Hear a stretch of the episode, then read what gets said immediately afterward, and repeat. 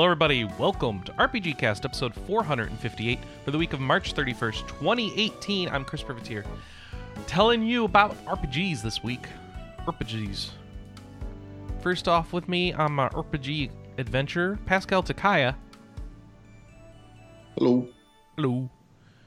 Also with me, Anna Marie Privateer. Hmm? Ah. Kelly Ryan joins. Oh my god, RPGs! RPGs. RPGs. And of course, Alex Fuller. Yay, EHL weekend. The what? EHL. HL? Euro Hockey League. Euro Hockey Ho- League. Oh, okay. Is that like Eurovision but with hockey? Not quite. Nah, that's too bad. It's also Easter weekend. Happy Easter. Hello, cat. I've got a cat on my desk. And I've got a cat on my desk. Perfect. It's cat desk weekend. it's been a boring week for me. I don't know about the rest of you. Did anyone else have a boring week? Uh, I went to the DMV. Is that considered the That is, is a, boring? that is pretty boring. Yeah, nothing like getting there right when they open and there already being 15 people ahead of you. And you don't have any interesting stories, I assume? N- well, not really, but our uh, DMV lets you check in online. Okay. So because I checked in online, I got right in. Nice. All right then. Good. Yeah, That So that That is is an interesting. that is a very boring Actually- story. yeah. Pro- so pro tip: check your local DMV site. They may have online check-in. You can save yourself a lot of frustration. Pro DMV tip. Yes. Are you a That's- pro DMV visitor? I'm uh, anti no, because DMV. I, I only go there like every six years. The last time I went to the DMV, well, it was only a few months ago. Um, I had to retake my my my vision test to get my license renewed, and I had just, um, you know, when you take a day off work, you do all your appointments at once. Mhm. I had just got my eyes dilated, um, like about yeah an hour earlier for a different vision test, and so I had to squint into the little viewfinder and pray that I was reading the signs correctly. Got my license, everything is okay. I will say, gathering all of my information to get my license renewed was like a side quest onto itself because, like, I had to track down my birth certificate, my marriage license, and surprisingly, one of the hardest things to track down is a piece of mail because all of my bills are online. So literally, the only mail I get is junk mail. Going to the DMV was it, wait was it going to the DMV to get my ID or going to Social to, Security office. going to my social yeah going and getting a social for me was like an adventure in in fairyland because they recommend on the website that you call and make an appointment. Um, how long did I stay on the phone? That I don't day? know. Six hours. It was a long time. Yeah, they didn't pick up. I hear Kelly Ryan recommends that you check the websites and make an appointment. Yeah, there's Dad- no appointment making online. Well, this is this state. thrilling, thrilling radio. Sorry. Um, did Hey, anybody play? it's- It's not. Is it radio?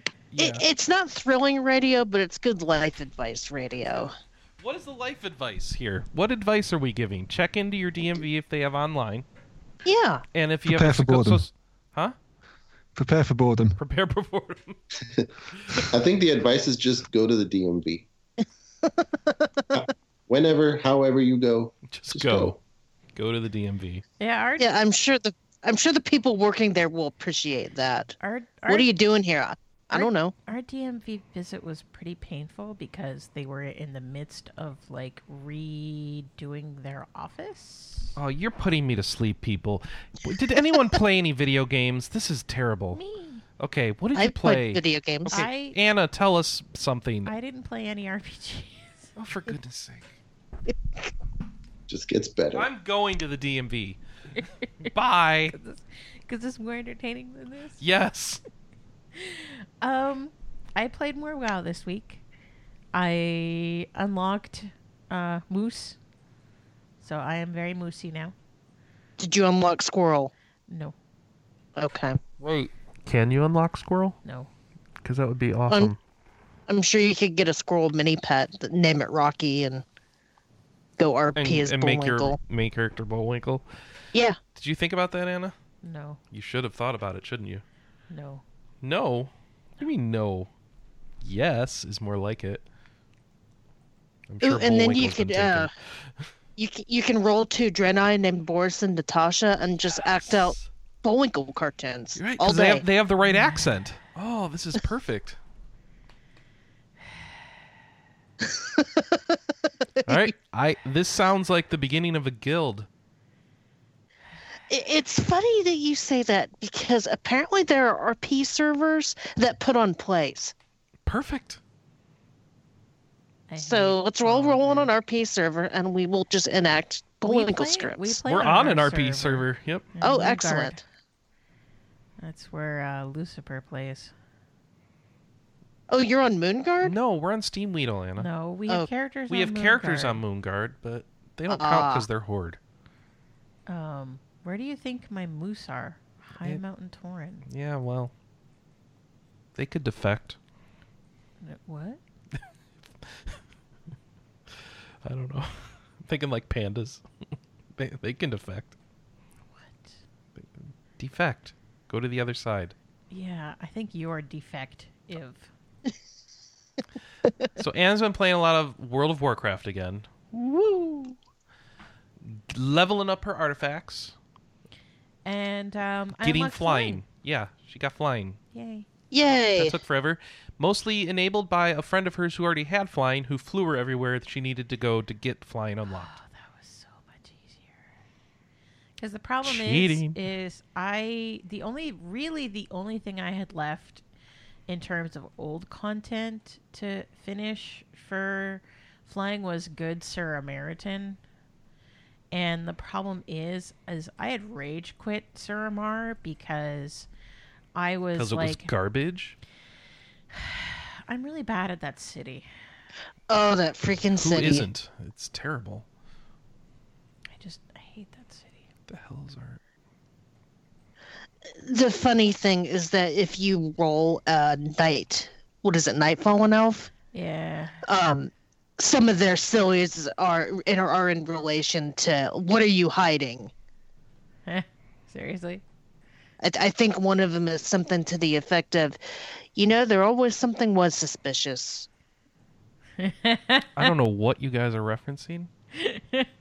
So when the And- when the guards that have true vision Mm-hmm. s- spot you, Yes. they say, "Hmm, Yeah. I think there's something And- hiding here," or Right. "Oh, what are you hiding?" Right. An, an illusion, what are you hiding? Oh, and their slash silly is based off that. Okay. Yes. I get it. yeah.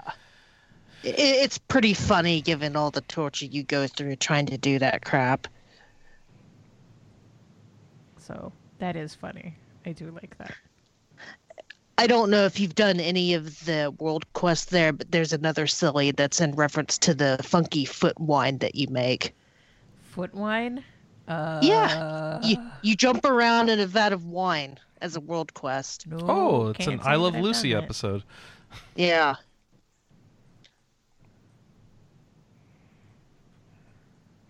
Vaughn says it's a fun place to farm coins of air, though. Coins Yeah, if you're a air. Whatever the rogue. those are. Okay. Okay. Um, I don't know. If that you're a rogue, you can pick, pickpocket coins of air, and there's a weekly quest where you can get 5,000 gold by turning them in. Cool. Mm, Yeah. well then. So uh, Uh, yeah. I also played Detective Pikachu. Pika Pika. How was that? Really good. Um, so there's a nice variety of Pokemon. I really like Pikachu's voice actor. Pikachu is not a Pikachu, but Pikachu is a Pikachu. As a, I know it's not the Danny DeVito. Does he sound like Danny DeVito? No, No. Oh, darn. No. not in any way. Which is fine. I, I, I think that Danny DeVito would have been a dumb choice.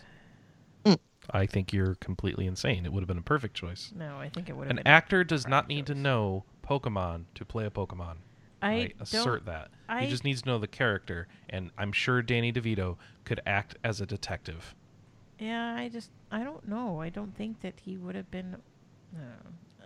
It doesn't strike me. You're me. just bitter that people don't recognize the importance of Pokemon like they should. um. What?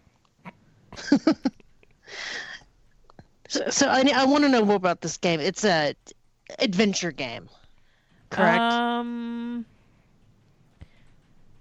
How do I describe it, Chris? Because it's It's an adventure game. yeah. yeah, it's an adventure game. that's how you. That's how you describe it. You It's run not- around clicking on stuff. and it's not an overly complex one at that. Yeah, No, it's, it's- check off some things on a, a- list, it's a talk to someone, and the story continues. Occasionally, there's a quick time event you can't fail, and then you get unlock a cutscene where you get to watch Pikachu do something funny, and They're then you move on to the next scene. them up, though. Because the the scene that kind of sold me on this game, and I might pick it up if I see it on sale, is when he tries to do quick attack and then just kind of flabs and falls. Quick attack! And, then, Rah! and I want to see more gags like that with him, just you know, trying to be a normal Pokemon So, and failing. There are what are called Pika prompts. And so you can tap on Pikachu on the bottom screen and you will get sort of like a little vignette. And so sometimes they will give you hints towards the case, sometimes they will just be really funny. And so there's like Yeah. 151 of them. Ha ha ha ha ha ha and you can either get them naturally or you could unlock them all at the end of the chapter using the massive Detective Pikachu um, amiibo. And holy crap, that amiibo is farking huge. It's so big. it is so big. It's so big. It's huge. It's really big. So we bought it. No regrets. It is amazing. It's really big. So we've tapped it, and I got all the Pika prompts, and I love it. and you can rewatch them anytime. Yep. Cool. So I and really you said that it's a pretty. Sorry, you said it was a pretty short game. it is short. Yep. So it took me 11 hours to finish it. I don't know how long it took you, Alex.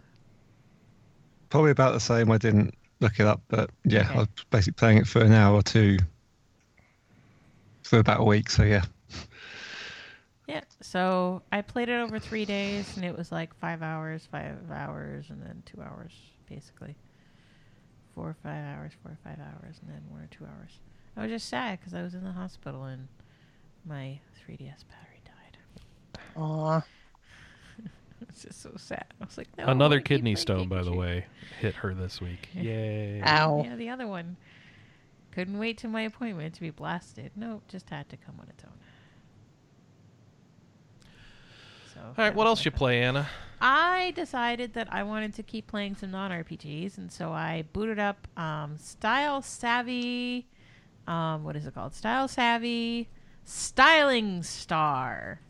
So this is the third Style Savvy Style Savvy game that we've gotten in North America. It's not the third Style Savvy game because there's there was like two that we didn't get. And I love these games. They're just very relaxing and very chill. And I can just sit there and make outfits for people and listen to their stories. And it's really fun. So this one's actually a fairly big departure from the other two games because sort of the big main plot storyline of the other two games is that you are doing fashion shows. There are no fashion shows in this game at all.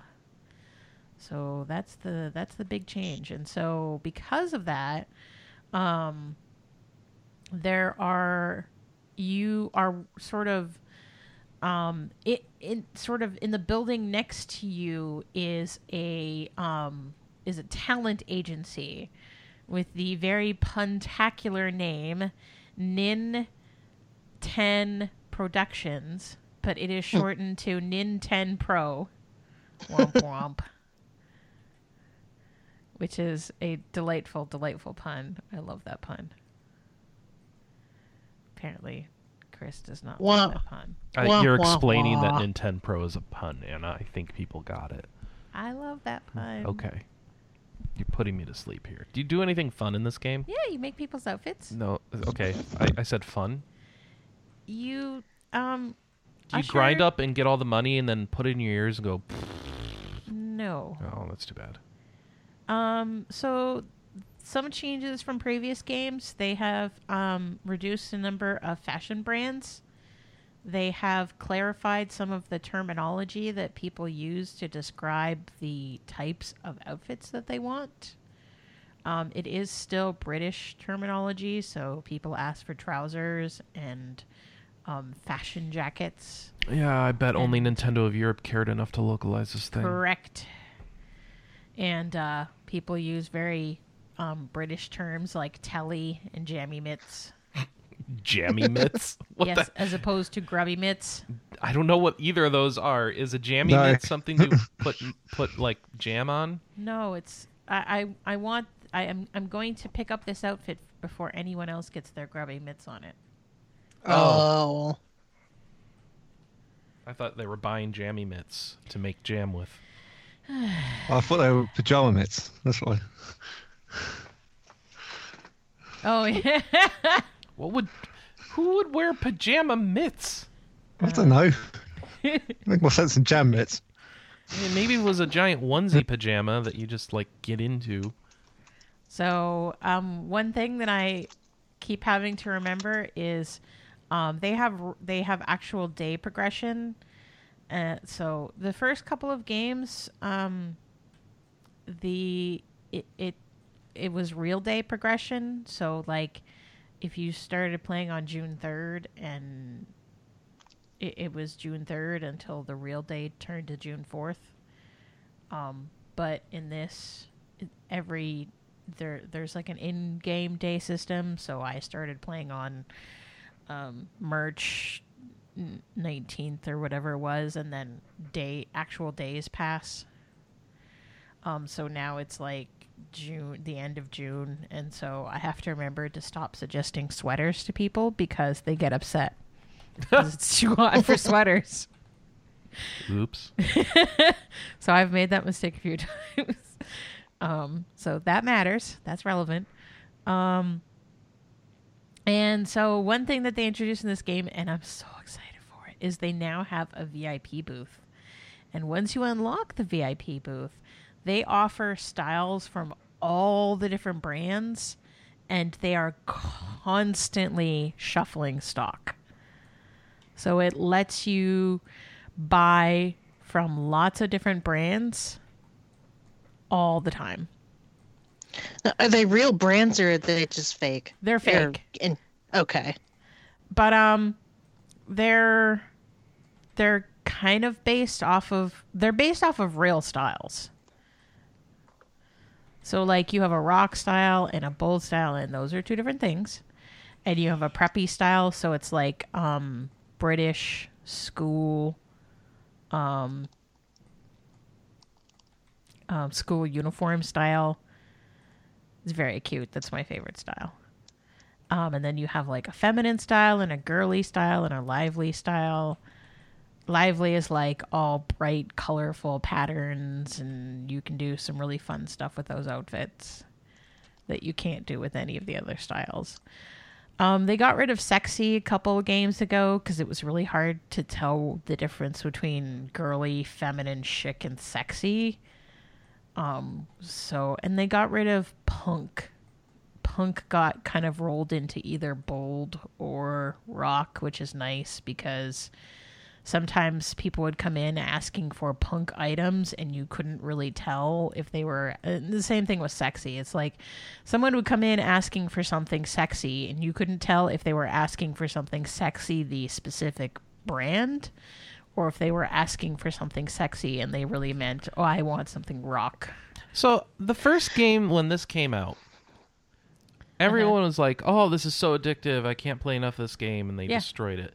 I- Is, there a similar reaction to this one? Because I don't remember hearing people talking about I this one don't know because I don't really talk to people who play this game. I feel like I'm the only person that plays this game. I feel like, well, I mean, it was all over social media the first one, that was, and that's that was two games ago at this point. Yeah. But, all right. You talking about the styles reminding reminded me of something that happened to me at work. I used to have an Iron Maiden license plate, and somebody's husband walked in and said, "Hey, somebody has an Iron Maiden license plate on their car. Who's the goth?" Um, Are you a goth? Yeah, it just kind of cracked me up. who's the goth? Yeah. Because, you know, I guess this guy thought that only goths listened to Maiden. Aren't they like rock? Yeah, Aren't they pretty having- hard rock? they're heavy metal. Okay. I I would not yeah, I would not think goth when I think of Iron Maiden. Yeah, I, I just had to cradle my head in my hands and laugh. It, it's like, I, I'm not going to bother correcting you. Just carry on. Move along. Anyways, Next- sorry oh, yeah. that So yeah, that's what I've been playing. and I've been playing that a lot. I I think I've put like 25 hours into that game pretty easily. sounds like a very chillax game. it is. It's so chill. It's very fun. So that's how I've been playing this week. Someone who's been playing some RPGs, go next. Kelly. Um, I finally unlocked the town building in Ni no Kuni 2. Oh, ho, ho, ha. Oh, How many now- hours now did I that used to do that. Um, not not very long because I haven't really played it all that much this week. But yeah, once you unlock the town building, it's like okay, now I've tasted blood and I want more because I want to make this the best little town it can be. Right. And not only when you when you unlock the town building, that's when you also unlock side quests because that's how you get more people for your town. Ah, So I went back to uh, Golden Paw, which there's a very interesting little story there in the town Golden Paw, Paw because it's an ancient Japanese town that's also a casino town. And So there is a have- casino. Yeah. Aha! I don't know. I don't know if you can go gamble in the cas- casino Yeah, I haven't seen if you can or not. But um, the town uses dice rolls to determine their taxes, and of course, the they're using loaded dice, and you have to go uncover or give proof that the dice are loaded, and you kind of go into the dice. The place where they're making the dice and get the evidence and all of this fun stuff, and then you fight a boss um, it's a very it's like one of those towns that would almost give me a seizure because of how bright and colorful it is. And after you unlock your town your town if you go back to golden paw there's all sorts of side quests that you can unlock. So i've been doing those to get more townsfolk and some of them side quests get pretty hard pretty quickly. Like you have to go fight corrupted monsters for some of them and corrupted monsters are bosses that are like way above your level and have super damaging attacks. So I ended up having to level grind a little bit to beat some of these, but um, one of them. So um, let me back up real quick. You unlock buildings in your town and some of the people that you can recruit give you perks for unlocking um, like various weapons and perks for the world map and one of the first perks that i unlocked that's kind of important like really important for me was being able to move around quicker on the world map Ooh, that's nice. yeah, but in order to do that, I had to beat like a level 22 super monster. And I ended up just going out and grinding the experience, which I was trying to get a drop for another quest anyway. So I ran, I must have ran around for like two hours in the field, just killing monsters and trying to get drops for this quest and coming up with nothing. But it, I also went up like five levels and was able to cheese the boss pretty pretty well i don't want to say pretty easily he still gave me a rough time but i also upgraded my higgledies to be able to beat this boss and then that let me complete the quest to get the guy that unlocked the uh, faster moving speed on the world map So sounds very convoluted. When That I does sound very out loud. convoluted. I've been playing this as well. I did not get to town building. Um, Which makes me sad because that's the part that I'm interested. in. I know, and I I did get to the first part where I could run into a super boss, and it destroyed me. Yeah, The Manticore. yeah. Those those super bosses are pretty tough. Um, They're just hanging out I- on the world map, like, "Yo, I'm really huge. You want to fight me?" And like, "No, run." now, did you run or, run into one that had purple surrounding it, or Ye- did you oh. just run into? That was just a big one, and then I passed by a purple one and said, "No, thank you." Yeah, because I accidentally ran into a manticore that was just Yeah, kind of hanging out That's on the, the, one world I. map. That's the one that killed me. Yeah, th- I think that one killed. One time it killed me, and then one time I killed it. Oh, okay. So, um, I would wait to take on some of those guys until you get the ability to um, upgrade your Higgledies, because the Higgledies can kind of ch- help chip away at some of that damage, and you basically just kind of hang back and use Higgledy powers to kind of chip away at them. Cool. Um, I I also bought the guide for this, but it hasn't released yet. Wait. So, how did you buy something that doesn't exist? It was Pre-order? pre. It was yeah, pre-ordered on Amazon. Okay. And why? Because I'm hoping that it has kind of a comprehensive side quest and recruitment list.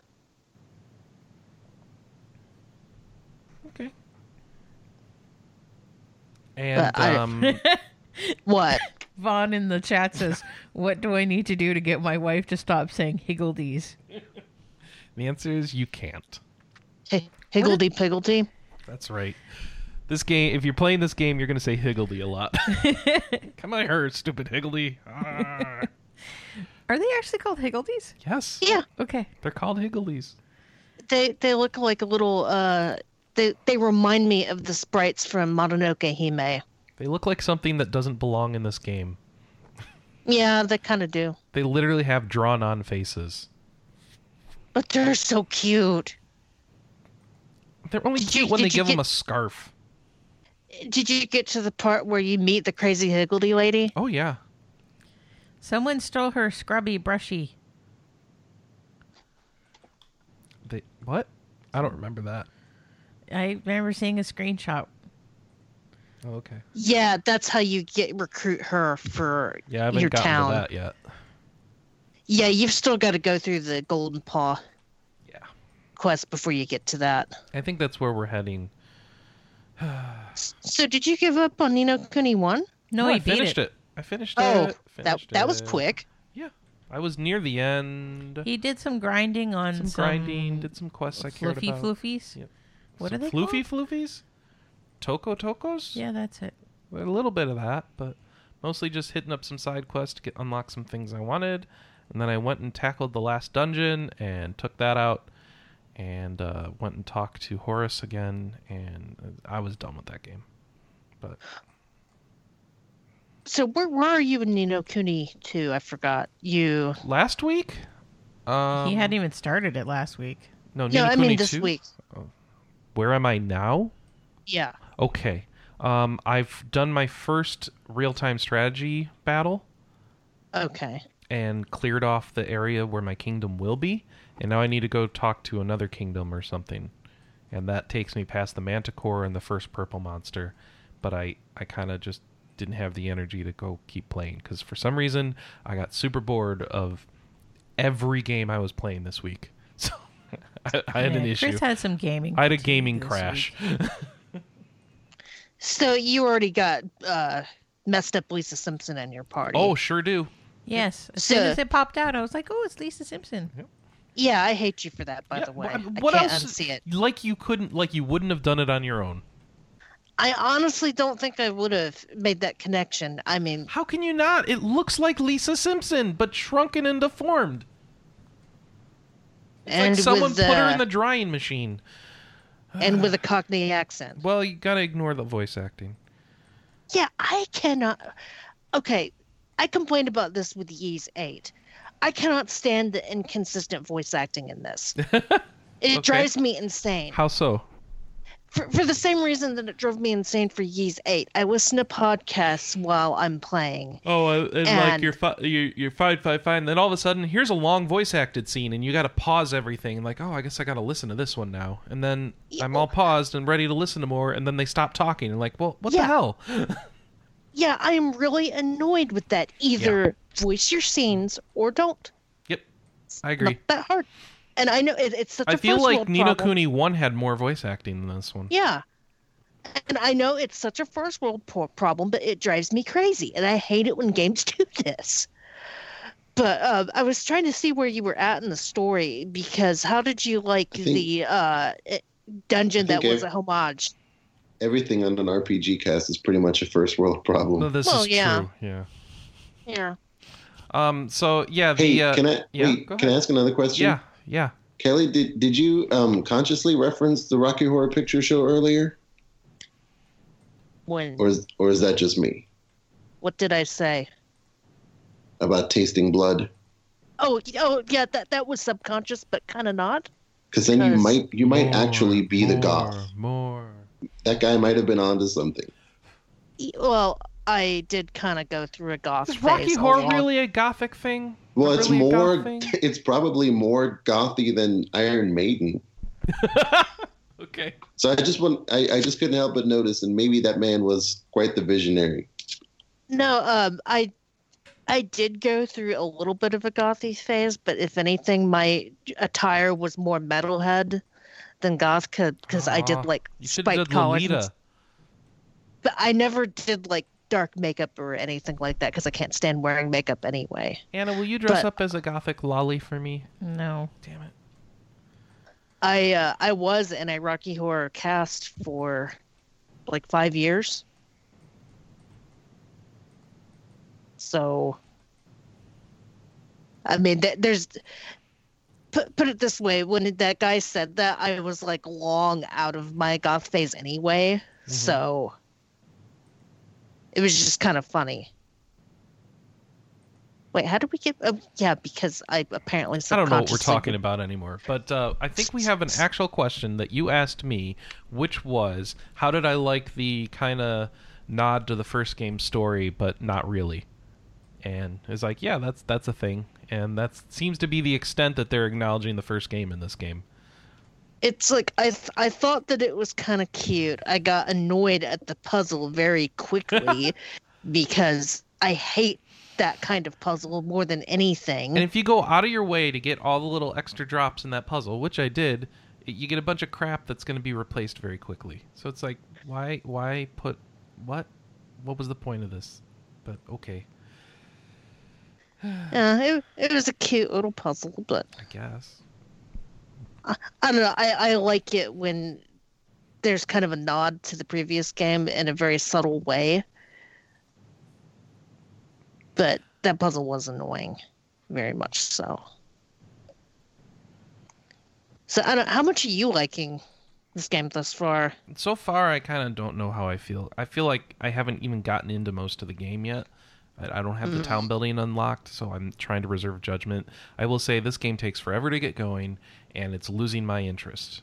Um, so I need to power through it. But holy crap, this game does a lot of things very shallowly, at least at first. So I need some depth or something to bite into because the story is not holding my interest at this point.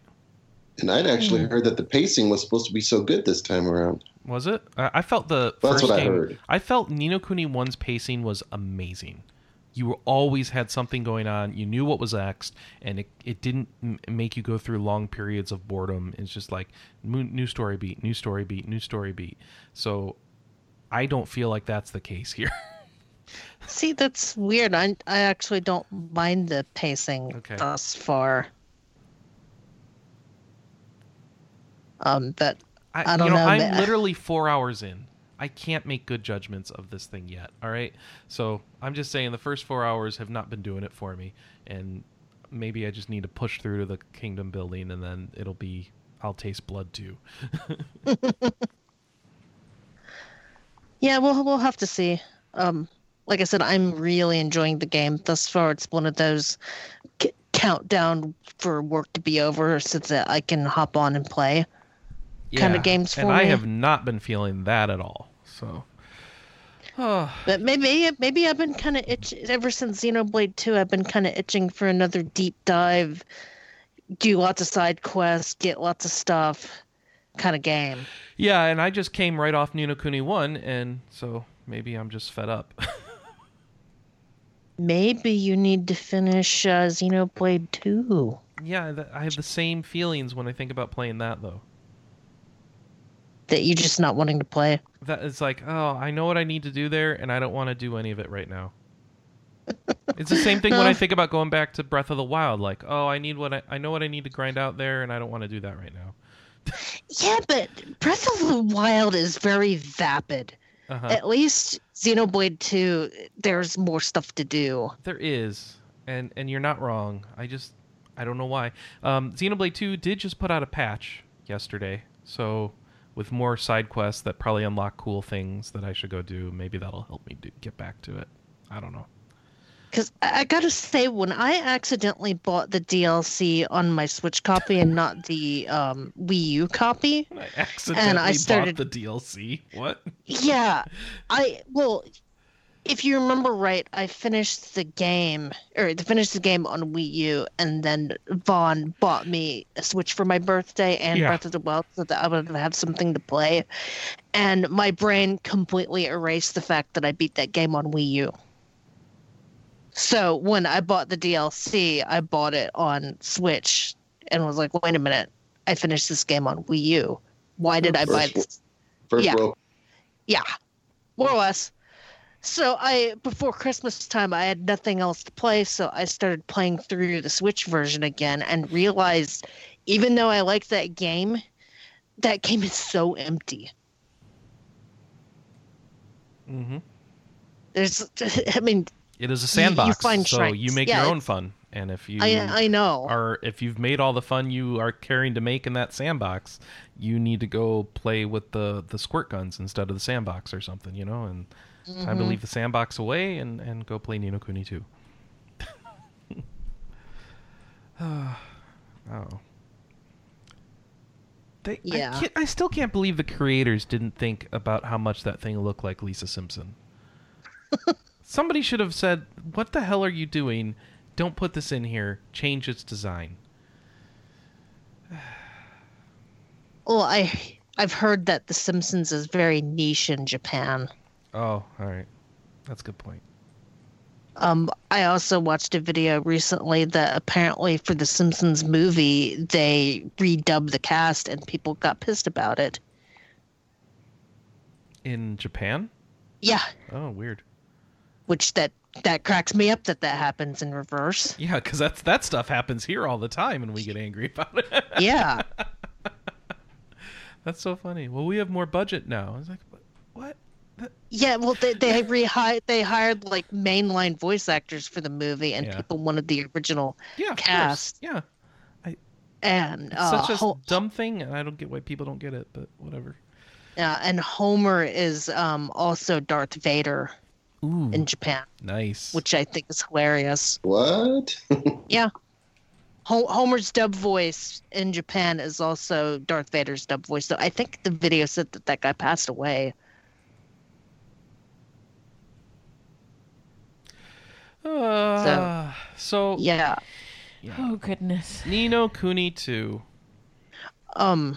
Yeah. It's I like it so far, but like I said, I'm also kind of was itching for another, um, deep game anyway.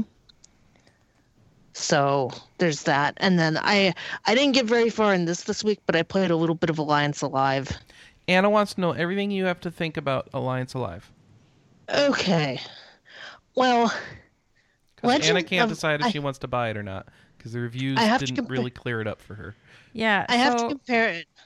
So go ahead. So here's my dilemma: is like all of their reviews are like, it is better in every way to the previous game, and I'm like, but I hated the previous game. Okay. So it's really hard for me to judge whether I should play the new game. So in the previous game, you st- you started out and you picked a character, Uh huh. and you played that character throughout the entire game. Uh-huh. Um, in this game, it's more story driven, so you're kind of given a rotating cast of characters. Okay, that already Say what? sounds way better. Yeah.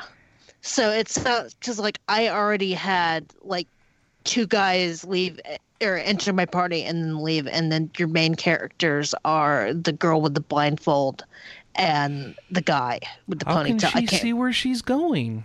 She can. She is a magic user and she can sense. Okay. And The, you pre- you the find previous out. game is the Legend of Legacy, right?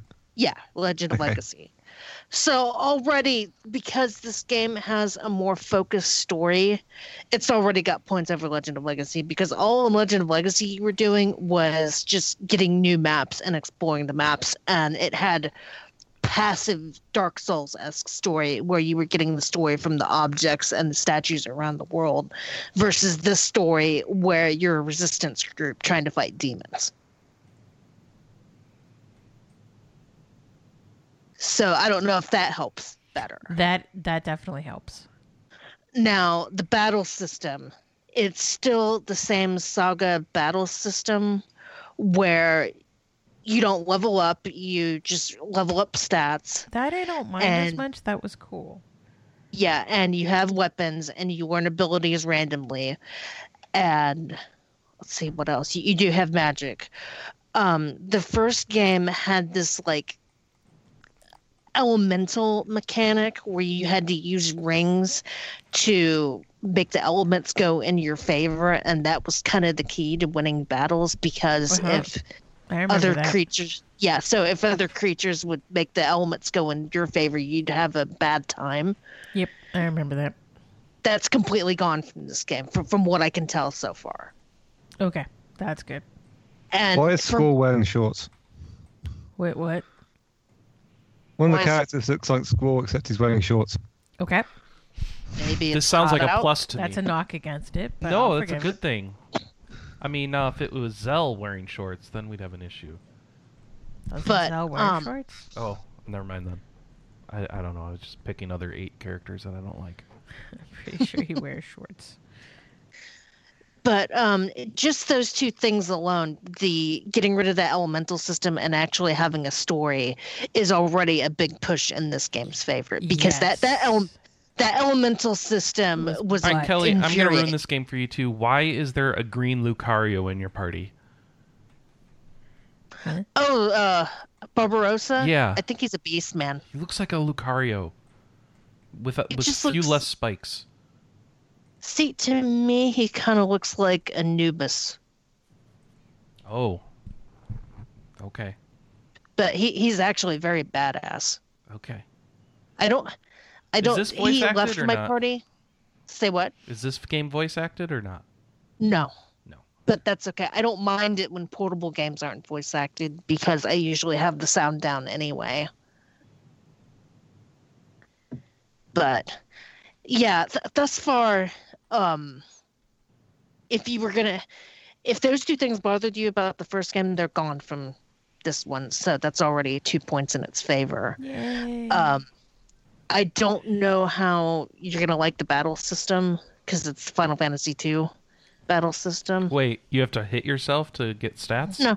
no, no, but you, you do just- have to do stuff to get stuff. Yeah. Okay. Because that's So- Final Fantasy 2 is you have to pound on yourself to, to level effectively. the stop hitting yourself leveling system.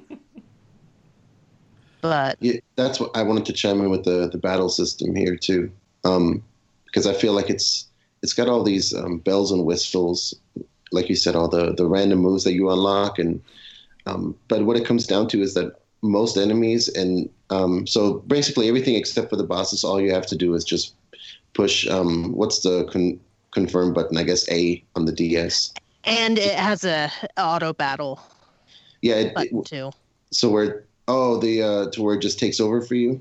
Yeah, if you're just fighting against mooks, you can just press auto battle and you can speed it up to four times. Ooh, I like that. That's a cool Yeah, Christmas I So like that too. Yep. But it, it, I feel like it's got the battle system that has all all these things put into it, and and you don't use them during almost any battle. Most battles are just basically grind through, push the same the same button, do the same um, attack whatever your strongest attack is at the moment, and that's it. So Oh. it I mean, bear in mind I'm only like two hours in. I want to So say. Well, I mean, you do keep unlocking um, more and more attacks, so you might have a list of, and, and the list of attacks is different for every single weapon. So every character can basically equip um, every weapon, and they can equip two weapons at a time. But um, their their moves are limited to what they've learned for that particular weapon. So after using the same weapon for a while, you might have a, a list of, like I said, seven or eight or nine different moves. But um, some of them will cost uh, what are they, are they called magic points in this game or ability points or whatever Like- they're called SP. Yeah skill point points i guess. Um, and some of them don't cost any. So most battles are just you using the um, whatever the the most powerful free attack is that you have and just clicking through and confirming over and over again. So it's not um it's not as as much the battle isn't as much fun as it could be with all the different things that they thought up for it i think. Yeah, that's that's true.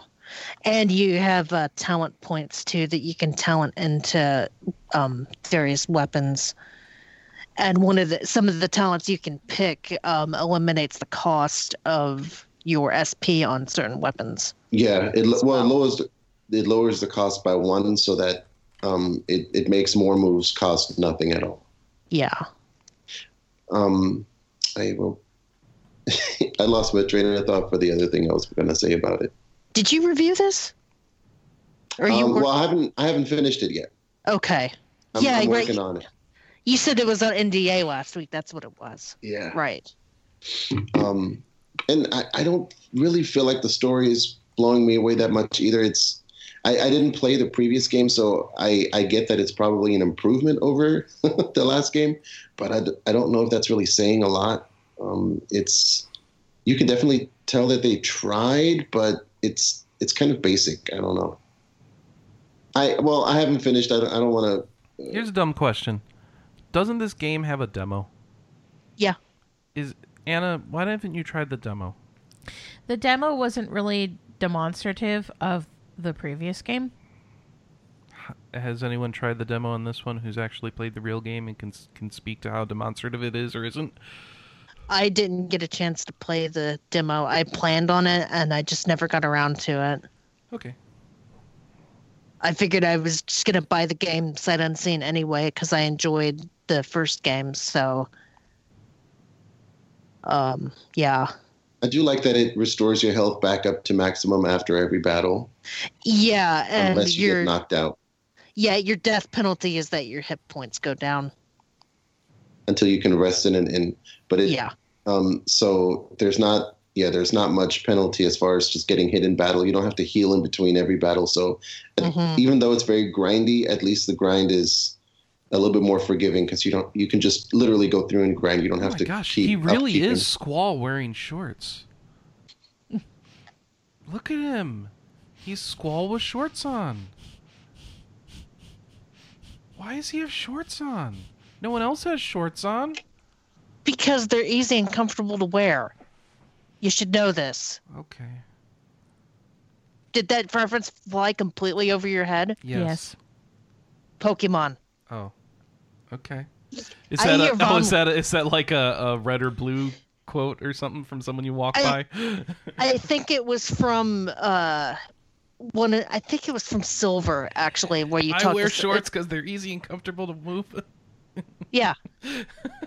And I hear Vaughn laughing his ass off upstairs, so Perfect. All right, so it sounds like Pascal is leaning towards not recommending the Alliance Alive at this point, and Kelly is leaning towards recommending the Alliance Alive.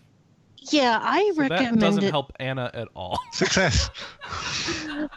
Yeah. so I think Alright. my overall Angel. feeling right now is it's it's decent. I don't know that I would say it's you know unworthy or anything. So that I don't, maybe that helps a little bit more, but probably not. Doesn't- that, I- that is not the sort of thing that makes me go out and buy a video game. I mean, I wouldn't I call it enjoying it. unworthy. All right.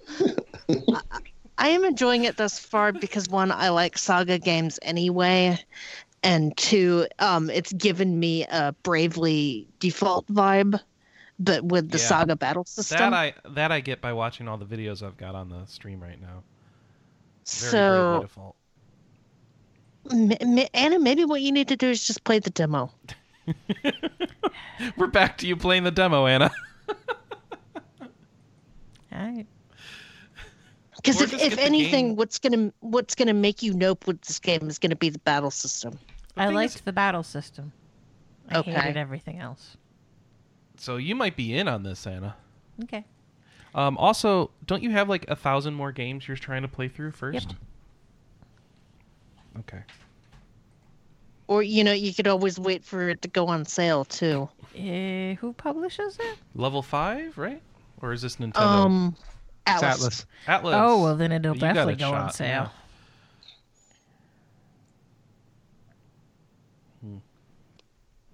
Thanks, guys.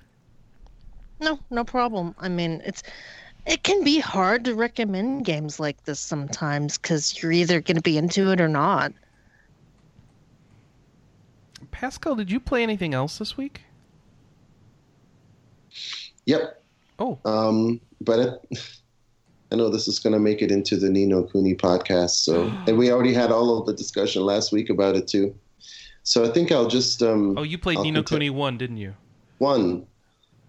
Great. Okay. So I'll just content myself uh, with saying that I was inspired to get back to the the PS3. I fired it up, and that's for the most part what I've been playing this week when I've been playing anything, So you did and what I did. love it. There you go.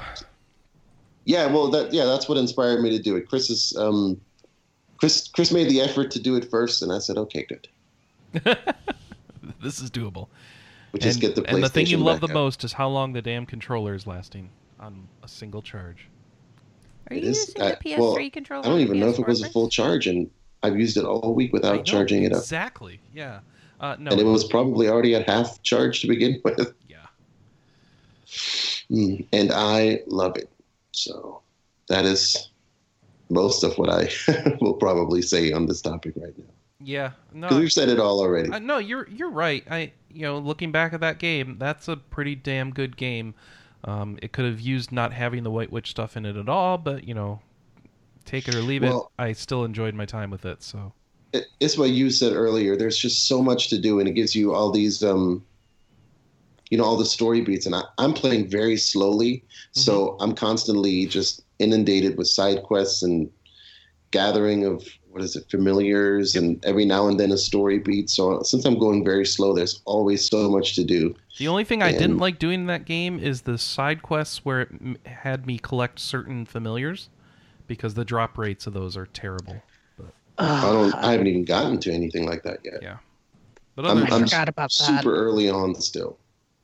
I completely forgot about that side quest. The, and the only There reason that frustrated me, too. and uh, to be clear, the only reason that frustrated me is because I was trying to speed through the game as fast as possible to get to Ni no Kuni 2. So, um, while also being relatively completionist about it. So, those two things don't go well together. Because I'm already annoyed as it is that I'm on a side quest with something with an absurdly low drop rate and one and two. Oh no! Right now. they're still doing that crap. Boo. Yeah. Well, no, it's part of it's me being impatient because I can get the item from another side quest later, but I Oh, don't want to wait. okay. So I don't I don't know if the whole game is going to be like that or if it's just this particular side quest. But yeah, it, like oh, this crap all over again. That's great. Well, how far am I? I'm, I'm, I'm basically getting my ship right now. I think I'm at the point where I'm, I'm about to get it. I feel like I'm probably still pretty early on. Your oh. ship? Yeah, or get on the ship and I don't. Maybe you don't keep it. Maybe you just ride it that one time. I don't know. You mean you're you're Boat? on on the boat ship? Boat. Yes, the boat ship. Yeah, you're pretty early. On. I don't even think you I get thought an you already airship. I played think you this get game, Pascal. Am I confused? Say again, please. Didn't you already play this game? I played some of it, but Okay. um, I've not played it through. Okay. and I think you you, were get a dragon. it pretty hard before. Well, don't spoil the dragon. I was defending what I knew of it. Yeah. Okay. So no, I, I, I still don't mind the battle system. And as a matter of fact, um, the boss battles, it's this is one of the few games where I, I really enjoy um, like figuring out what the different uh, move sets of every boss uh, are and what the different moves do and how to counter each one and how to deal with it. So I, I typically will save it before the boss and purposely play it like several times through just so I can figure out um, the different well well the strategies I guess involved. Yeah. I like so like I, I know I don't want to bring the whole debate back up, but I like it. I'm telling you, Um, he's squall wearing shorts. Oh, did, Chris, What? get over it. I can't get over it. We should move on. Um, oh, I ahead. I did need to mention though, you guys were kind of um uh, sounded annoyed about the drop rate stuff. Very early on, you get a thing called a tactic tuner that lets you adjust. Um, it, it- you'd almost have to look it up. I It's have like one. got slider. Yeah, the sliders let you adjust like whether or not you want monsters to drop more gold or to drop more rare items Yeah. or to drop exp which i imagine kind of helps with some of that yeah, but you have to grind to get the points to level up that slider in order I mean, to turn I- it all the way. yeah i mean i already leveled it up to the point to where i could turn that one thing uh Oh, good. so that i yeah so that i could adjust that as needed so i think that kind of helps with that and i imagine that like as your town building improves that you'll get perks that um Yeah, I assume What? so. lets you do some of that stuff too. So they, they may have addressed the low drop rate stuff already. All right. So since we've talked about most of my games, let me finish off. Um, I finished Ni no Kuni one. I started playing Ni no Kuni two. Um, I then ha- fell into a, a gaming. I don't know. I had one of those moments where like I don't want to play anything. so I tried to get myself out of it, and I the first Do you thing I play like short games? what I mean, if you're only playing these grand RPGs, maybe maybe play like more of a bite-sized game every now and then. yeah maybe I don't know. You know, all those uh, VR games I was talking about last week. They take they take like I don't know, like two three hours tops. Yeah. Maybe that's what It's, I a- should it's a do. nice little palate cleanser. Yeah. The problem is none of that's on my list of stuff that I'm interested in getting through. Um, I, you know, there's just so much time, and I spend a lot of my time thinking like, what am I putting my time into? And so lately, it's been stuff that's relevant and newish that I could talk about on the podcast and try to bring value to the podcast. And so that doesn't include a lot of the short games that I have. Um, so that's kind of my issue there. But I don't know. I got to figure that out. Um, I did try. I did think about like, well, what's stuff I like to just um, grind about without thinking, and I should be able to play. I'm like, oh, Diablo three style games. I could go play Diablo three. I'm like, wait, wait, wait, wait. We keep talking about these Diablo three style games or these Diablo style games on the podcast. What are the ones that have been coming out that are in the news that I could think about? And it's like, well, one that keeps coming up is Titan Quest because of its anniversary edition, and one that keeps coming up is Grim Dawn. So I'm like, okay, um, how about Titan Quest? All right, I've got I already own that on PC. I have the anniversary edition. I'll install that and I'll start playing it, and we'll see if that gets me somewhere. So I installed it and I started playing it, and half an hour later, I still had no skills. I could not do anything but attack things with the attack button, and it was so boring and so old looking. I said, "What in the heck is this?" And I said, "This is not solving my gaming fu- my gaming funk." And I, I I logged out and I went back to the living room and started moping again. Um, this is not a fair evaluation of Titan Quest because obviously I was in a weird emotional state. But um, has anyone played Titan Quest on the show and can tell No. me? Am I missing something? Like, is this a game you have to play a while before you get into the cool skills? Uh, they're not on this week. I need, I need like, who who would have played Titan Quest? Like uh, Is that the the boss rush game? Jonathan? No, it's not a boss rush game. I get it. Oh, I think I'm I'm thinking of Titan Souls. It's a uh, Titan Quest is a Diablo style game. Um, so isometric action RPG where you run around attacking things and burning things with fire and whatever skills you get. Um, I got no skills, and it was very slow and. Uh, actually, it wasn't that slow because the anniversary edition lets you turn up the game speed to like 4x, and I was like, "Oh yes, yes please," and that helped a little, but there's a lot of uh, feeling weak and not, and a lot of Lutris and uh, so it's an older game. So it's like, oh yeah, we have to deal with all that. Um, You know what I do when I'm in a gaming funk? I go back to something that I know that I really enjoyed. yeah.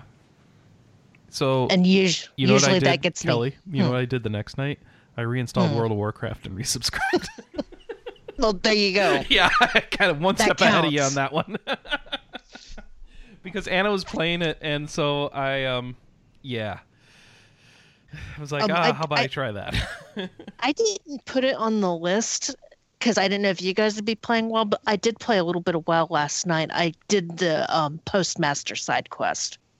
Ooh, I don't know if you guys heard about that at all. uh, no, but that sounds fun. It sounds like a Zelda So- thing.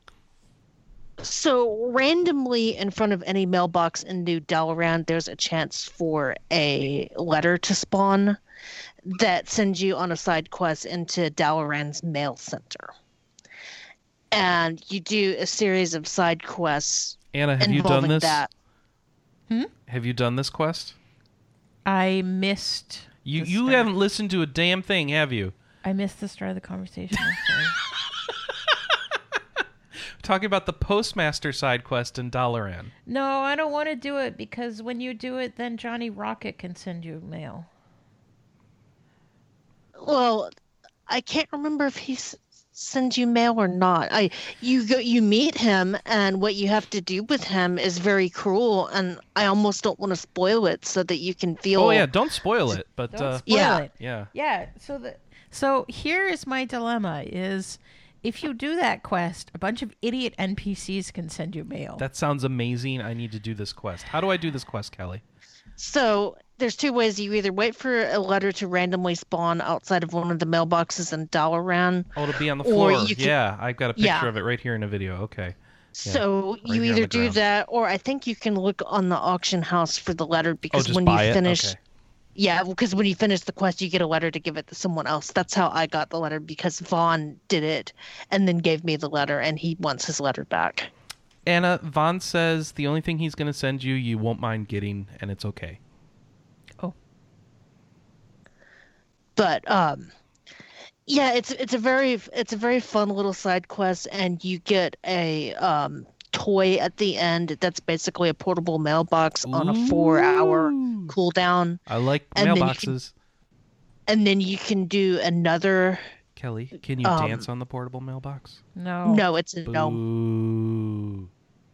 And then if you do the mini game again where you have to sort 30 letters in 60 seconds you can get a mail elemental mini pet that's just a little tornado with a letter i'm sorry a little ma- mana elemental with a letter in its hand and then like the hard mode of the mini game you can get the postmaster title All right, I am walking around Dalaran looking She's for a looking for it right now.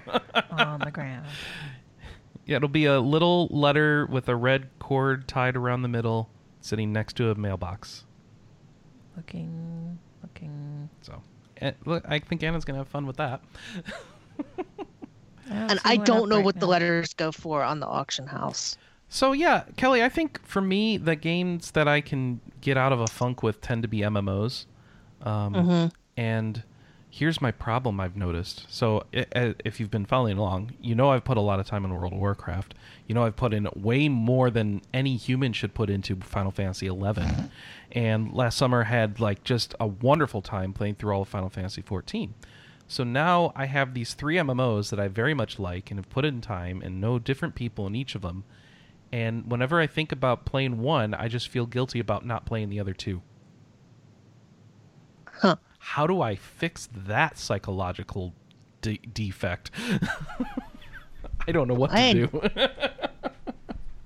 i don't know what to tell you there yeah, it, the idea is I think you're supposed to have one group of friends and they move on and then you don't worry about cheating on them and going to play the other game or something. I don't know.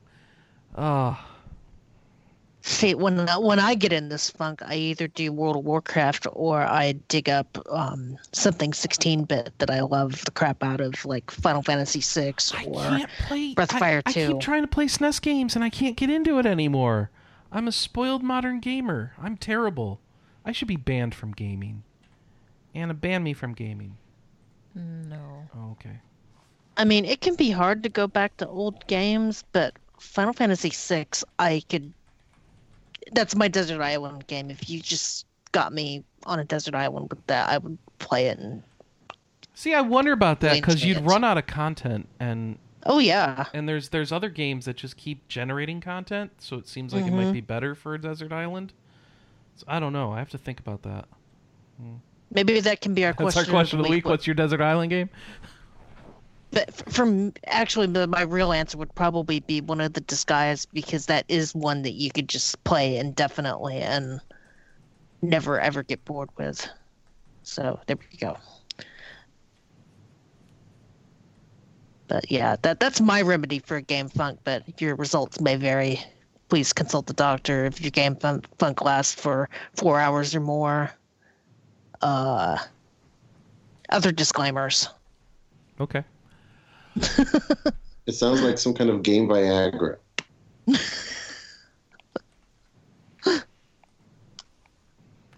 All right, uh, Alex, take us home. What have you been playing? Hello. Which would you like to know about first? Um, let's go right to left. That's that. So, Crusader Kings 2, which I've owned for probably about two years now, and have finally managed to actually start playing properly. But yeah. So yeah, for those unaware, it's one of the it, Paradox's grand strategy games where you control country, empire, whatever, and then you're sort of in a sandbox as to what you really want to do. Although generally you're encouraged to go around and conquer as much territory as possible. Is this the one where somebody hacked it and had a horse take over the world, or is that a? Um, well, that Europa Universalis? I can't keep these Uh, straight. Yeah, I'm not sure which one it was, but yeah, Crusader Kings is the one that's set in the Middle Ages, so that's from like the 11th century to the mid 15th century. So the one before Europa Universalis. So you take your save yeah. from this and put it into Europa Universalis, right? yeah, Okay. if you want to. If I you want to. Can't be bothered to do that. and that assumes that I'll ever, ever get around to getting to that point in the game. so. it'll take you three years to finish this one. Oh yeah, and I and I've been playing with the Charlemagne DLC as well, which means I've started in like 17 and 760, so I've got three more centuries to oh boy. work through. Yeah, so, so the thing about Crusader Kings 2 is that it's more RPG than all the others because you're basically controlling a single character rather than the entire nebulous nation. So you're, you're all about getting titles, etc. So you start, you can start off with like a duke who only owns like one small territory, and then expand to being a king or emperor. So it's all about sort of invading stuff and then intrigue and things like that. I think it's very interesting that the characters have a fertility stat. Yeah, they have characters have loads of stats. Oh my gosh. Yeah, it's fun. It's fun just all the things that can happen to change the stats. So, yeah, depending on your personality traits, your fertility can go yeah up or down, Mm. which can which can be either good or bad depending on how you're playing the game. Because succession is like a really big thing. So if you have too many sons and a bad succession system like Gavelkind, where it sort of splits everything between them, then it just makes who you play as next much weaker. 'Cause, Yeah, when you die, you basically become your main main heir Right. and go forward. So yeah. These- How are you playing this? It's, it looks so hard. I, I, the good thing about it is it has a difficulty mode called very easy, Oh, okay. and it has a console system which you can ch- cheat with. ah, all right. So you're like, So, I yeah, need like- money. like all- Give me money. Yeah, which is the main thing. So you can use money to hire mercenaries and then just kick everyone's ass. All right. Perfect. So yeah, so yeah, it, it, has, it has modes for, designed for you. And yeah, yeah, I'm not good at all the micromanagement stuff, so I've just been doing that. Yeah. At the moment, I'm playing as um, someone in Ireland and sort of very slowly expanding into the into the British Empire. And I'll share it. I'll share an image of um, my game in Skype chat so you can sort of see at least what Europe looks like at the moment. Yeah, so interesting stuff happened because there's a Muslim kingdom in Spain which is which went on a bit of a rampage in France and Italy. It's, it's fun to see. It's just fun to see stuff like that happening as everything goes. What's wrong with the lip on your character? He's got a smirk Uh, going on. what the heck? I don't know. I think he's just pleased about being so big in Ireland. Oh, I see. All right. So which which characters are you? Which uh, territory is you? The I'm the green one. Okay. Yeah, I'm You got a ways to Ireland, so go. Because Yeah, there's I'm- some yeah. yellow going on down there. You better deal with. Yeah. Well, I think the yellow is going to end up dealing with itself because it was the Muslim kingdom that expanded, and obviously, as you see, I actually even invaded Rome and is currently controlling that. So the Pope actually called a crusade upon it. Oh, And and that's handy. results- Yeah, and the result of the crusade was the ruler converted to um, Catholic faith. Oh, so that's Catholic. But that does mean that all of the people who are still Muslim in the in his land are going to revolt very Yeah. soon. So I'm right. expecting it to break up massively in the next few years. Yeah, that, that's sort of the fun thing of Crusader Kings. Just weird stuff happens. well, it's time for you to go and fight a land war in Asia. I think. No. Don't Let's get to take a while him. to get there. He gives rubbish advice. Okay. Cool. Well, that's funny. Yep. Uh, ne- next up, well, I think we talked about that already. Was Detective Pikachu, which I finished off. That was that was fun. The gameplay's nothing special, but the characters and all the use of Pokemon's really good. So Yes, good spread of. Pokemon. And the bad guy was never quite who I thought it was going to be. no. Although I did think the ending cheapened out the main mystery a bit. But That game doesn't resolve everything.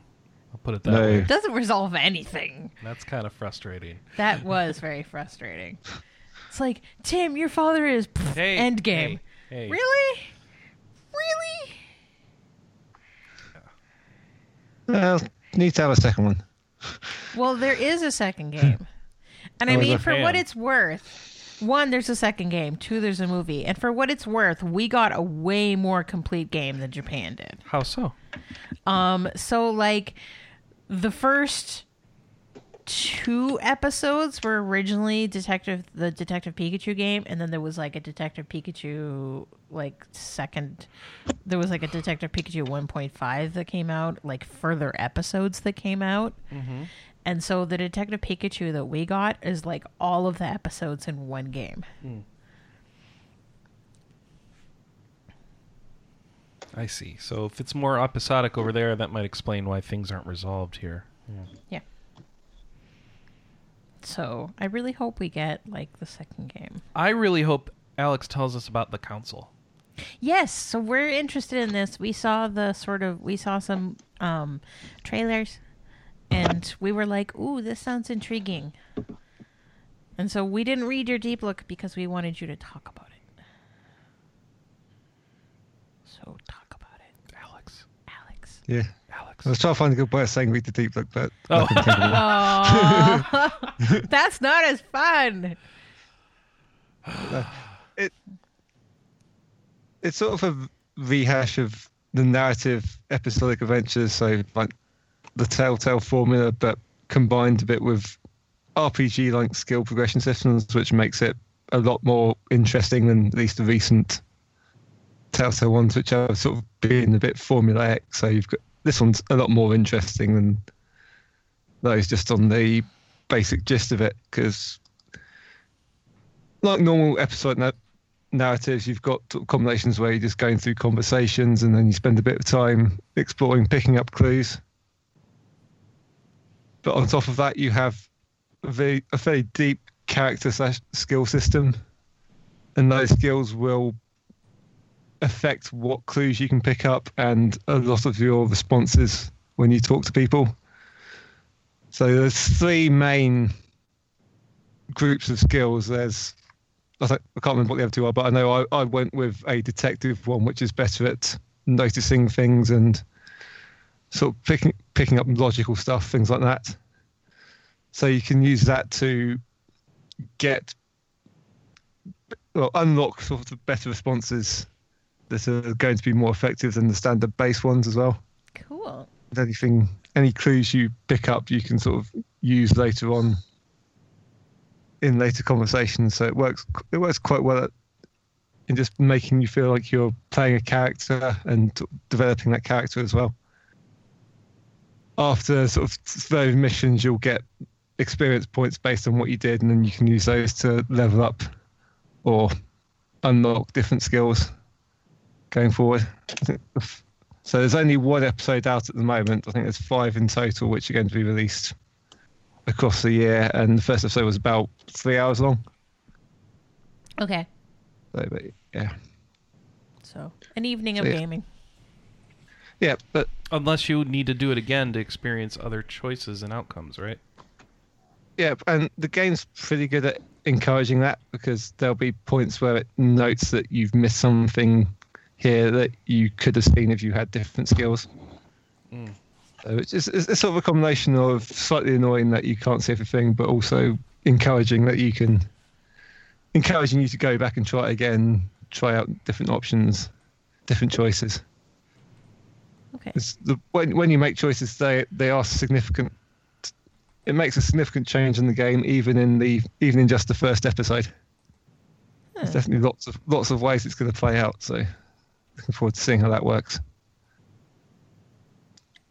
Yeah. So the story itself, you're playing Louis de Richet, who's sort of a French aristocrat. It's set like a couple of years after the French Revolution that he's part of a se- secret order that sort of rules from the shadows, as you would, which has a lot of members, including uh, George Washington and Napoleon Bonaparte, all part of the secret order. It's definitely important in the in the world. But you go to an island that uh, your mother was visiting, who, where she's apparently gone missing. So basically, your your mission's all about looking for your mother. Well, there's a load of other characters there who are there for their own goals. So you sort of, it's all about intrigue. And it's really lots of story story threads are being set up in the first episode. Okay. And you kind of just have to hope they pay off later. At the moment, yeah, I think it, it does a good job setting everything up and putting them into just setting up the story threads. So we have to see how it expands on them. Gotcha. Yeah, I expect that sort of when you go through, you're going to basically be concentrating on a couple of characters just because of the choices. So if you go with one, then that will usually mean you avoid interacting with another at a certain point. So Okay. that's another thing that's probably going to encourage further playthroughs so you can just get to know all of the characters.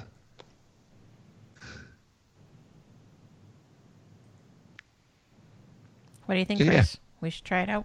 Yeah, I'm sorry. I've been watching cutscenes of it, and holy crap, things go weird. It looks like so. So you don't start with that scar. You get it at some point. Yeah. Can you That- avoid getting it? Hmm. Yeah, that's basically the first choice you make determines whether or not you get the scar. Oh, really? Yeah, it's in the sort of prologue, which takes place a bit before the game itself, where you've got a choice, a choice, a choice whether or not to trust trust your mother in like the opening cutscene. Depends depends on whether you get the skull or not. oh, well, if we do it wrong, we'll replay it. all right. we have to the decide if we want the getting the scar or not, too. Oh yeah. the thing is, the skull will give you that or not get the skull will give you a certain character trait. Mm-hmm. So depending on how you want to play Louis, it may be advan- advantageous to get the skull or not. Right.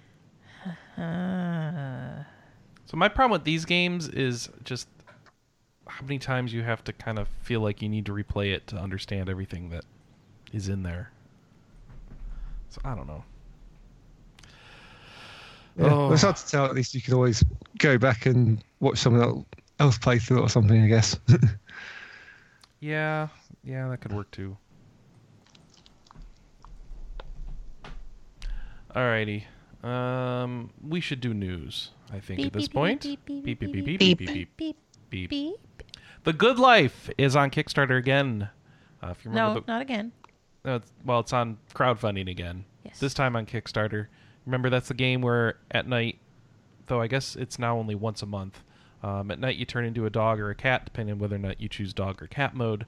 Um, but more importantly, you're a detective, photojournalist. Not a detective. I guess you're a journalist who's taking pictures and investigating a murder and stuff. So, don't really know much else other than you can check out the videos, see what they've announced about it, and there's some sort of nighttime cat thing that they seem to be downplaying this time in the Kickstarter caf- uh, campaign, which I don't really understand. Um, maybe it had a negative reaction or something. I don't know, but uh, yeah. Has anyone been watching this Kickstarter? No. I'm just. Mm. I don't. I'm. I'm not wild about the premise. What? It just doesn't sound that interesting to me. Why not? It sounds kind of dumb. Why? What, you, can you give me a more thought out opinion? No, it just sounds really dumb. It doesn't sound dumb to me. It just doesn't sound that interesting. Well, I don't. that's how people felt with the Fig campaign, so we'll see how they feel in I the just- Kickstarter Yeah. I campaign. just don't know how to further justify it. All right. It the premise It's just sounds dumb to me.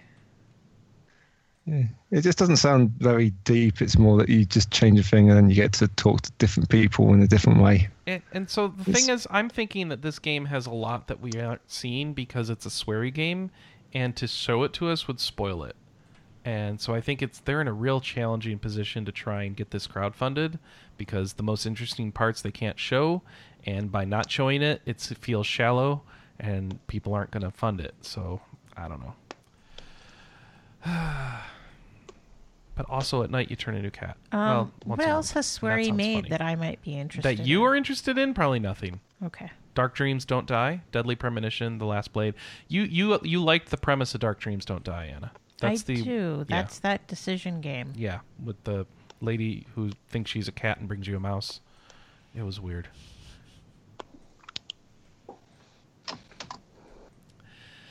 Yeah. um. All right. Well, that's a good life. If you want to go fund it, you can. Otherwise, no. They have. They're like, uh, oh right, I. It's a Kickstarter. I gotta do my Kickstarter things, don't I? My apologies. All right, Kickstarter. You can get in at twenty five bucks, uh, about twenty four dollars. Uh, no, I'm sorry. You can get in at a dollar for support. Uh, minimum tier to get the game at this point. Early bird is over, so it's uh, twenty eight dollars. Um, if you want to go crazy, you can pledge about ten thousand dollars, ninety four hundred dollars exactly, and you get the Hungry Life tier. Um, you get uh, updates, you get the game, you get beta access, credits, um, digital OST, digital storyline overview, digital concept art, four digital desktop wallpapers, a physical T-shirt, hoodie, mug, and pins, physical stickers, um, the Good Life Ultimate Supporter badge. That's a physical reward. You get an alternate art outfit for Naomi, and ultim- uh, another one, and another one, and some alternative trees in the garden, an alternative house interior. You get a stuffed Sharapova in game, whatever that is. You get dinner with Swery in the game. Um, Yes, you have dinner with the director in the game. Um, then you can also in this one, so that's uh, that's an award you can get for less money. But uh, in this one, you get to also visit their studio, followed by an actual dinner with Swery in Osaka, Japan. So travel not included. um, it doesn't. Yeah, no, shipping not included. And I assume that means shipping of you as well. Uh, physical collector's edition of the Good Life. Uh, so there, the, the big thing there is um, dinner with Swery. Only one person has picked that up so far. They are at let's see, about two hundred thousand out of their goal of six hundred forty thousand, and they've got thirty four days to go. See if they make it or not. But it sounds like the gameplay is just basically a photo mode. Yeah, You take but- pictures, you can put filters. That just doesn't sound very interesting to me. I don't know. It worked for Pokemon Snap. Yeah, Well, not for but me. I didn't play that, but No. that It's- has the Pokemon behind it. All right. It's hard to tell. I think there's more adventure game stuff in I there. I think there's so much more in here that we're just Yeah. not seeing yet, but maybe I'm wrong. But they have to sell us on that. Yeah, well, they sold me. Okay. I backed it, but I backed it on Fig as well. We'll see if it goes anywhere. Okay. Maybe maybe there's a whole dating game with the cats. Yeah, I mean, then you could date them as I, people I too. think maybe that's the problem they're having is there there's a lot of people that look at this and go, I don't get it. Yeah. Uh, it's a Swery game though. So it's they- kind of the right reaction. Because if they have a, all this pedigree behind them and people aren't immediately jumping on this game, Yeah. something's wrong. yeah, I, I guess crowdfunding for a game like the Swery game, maybe I guess it's a hard sell. Uh, hey, Square Enix announced a new store studio, not studio. Uh, formation of a new studio within the company, Luminous Productions, will be based in Tokyo, Japan. With Square Enix stating that the studio is tasked with developing new AAA titles and bringing innovative game and other entertainment content to a global audience. So we have no idea what that means.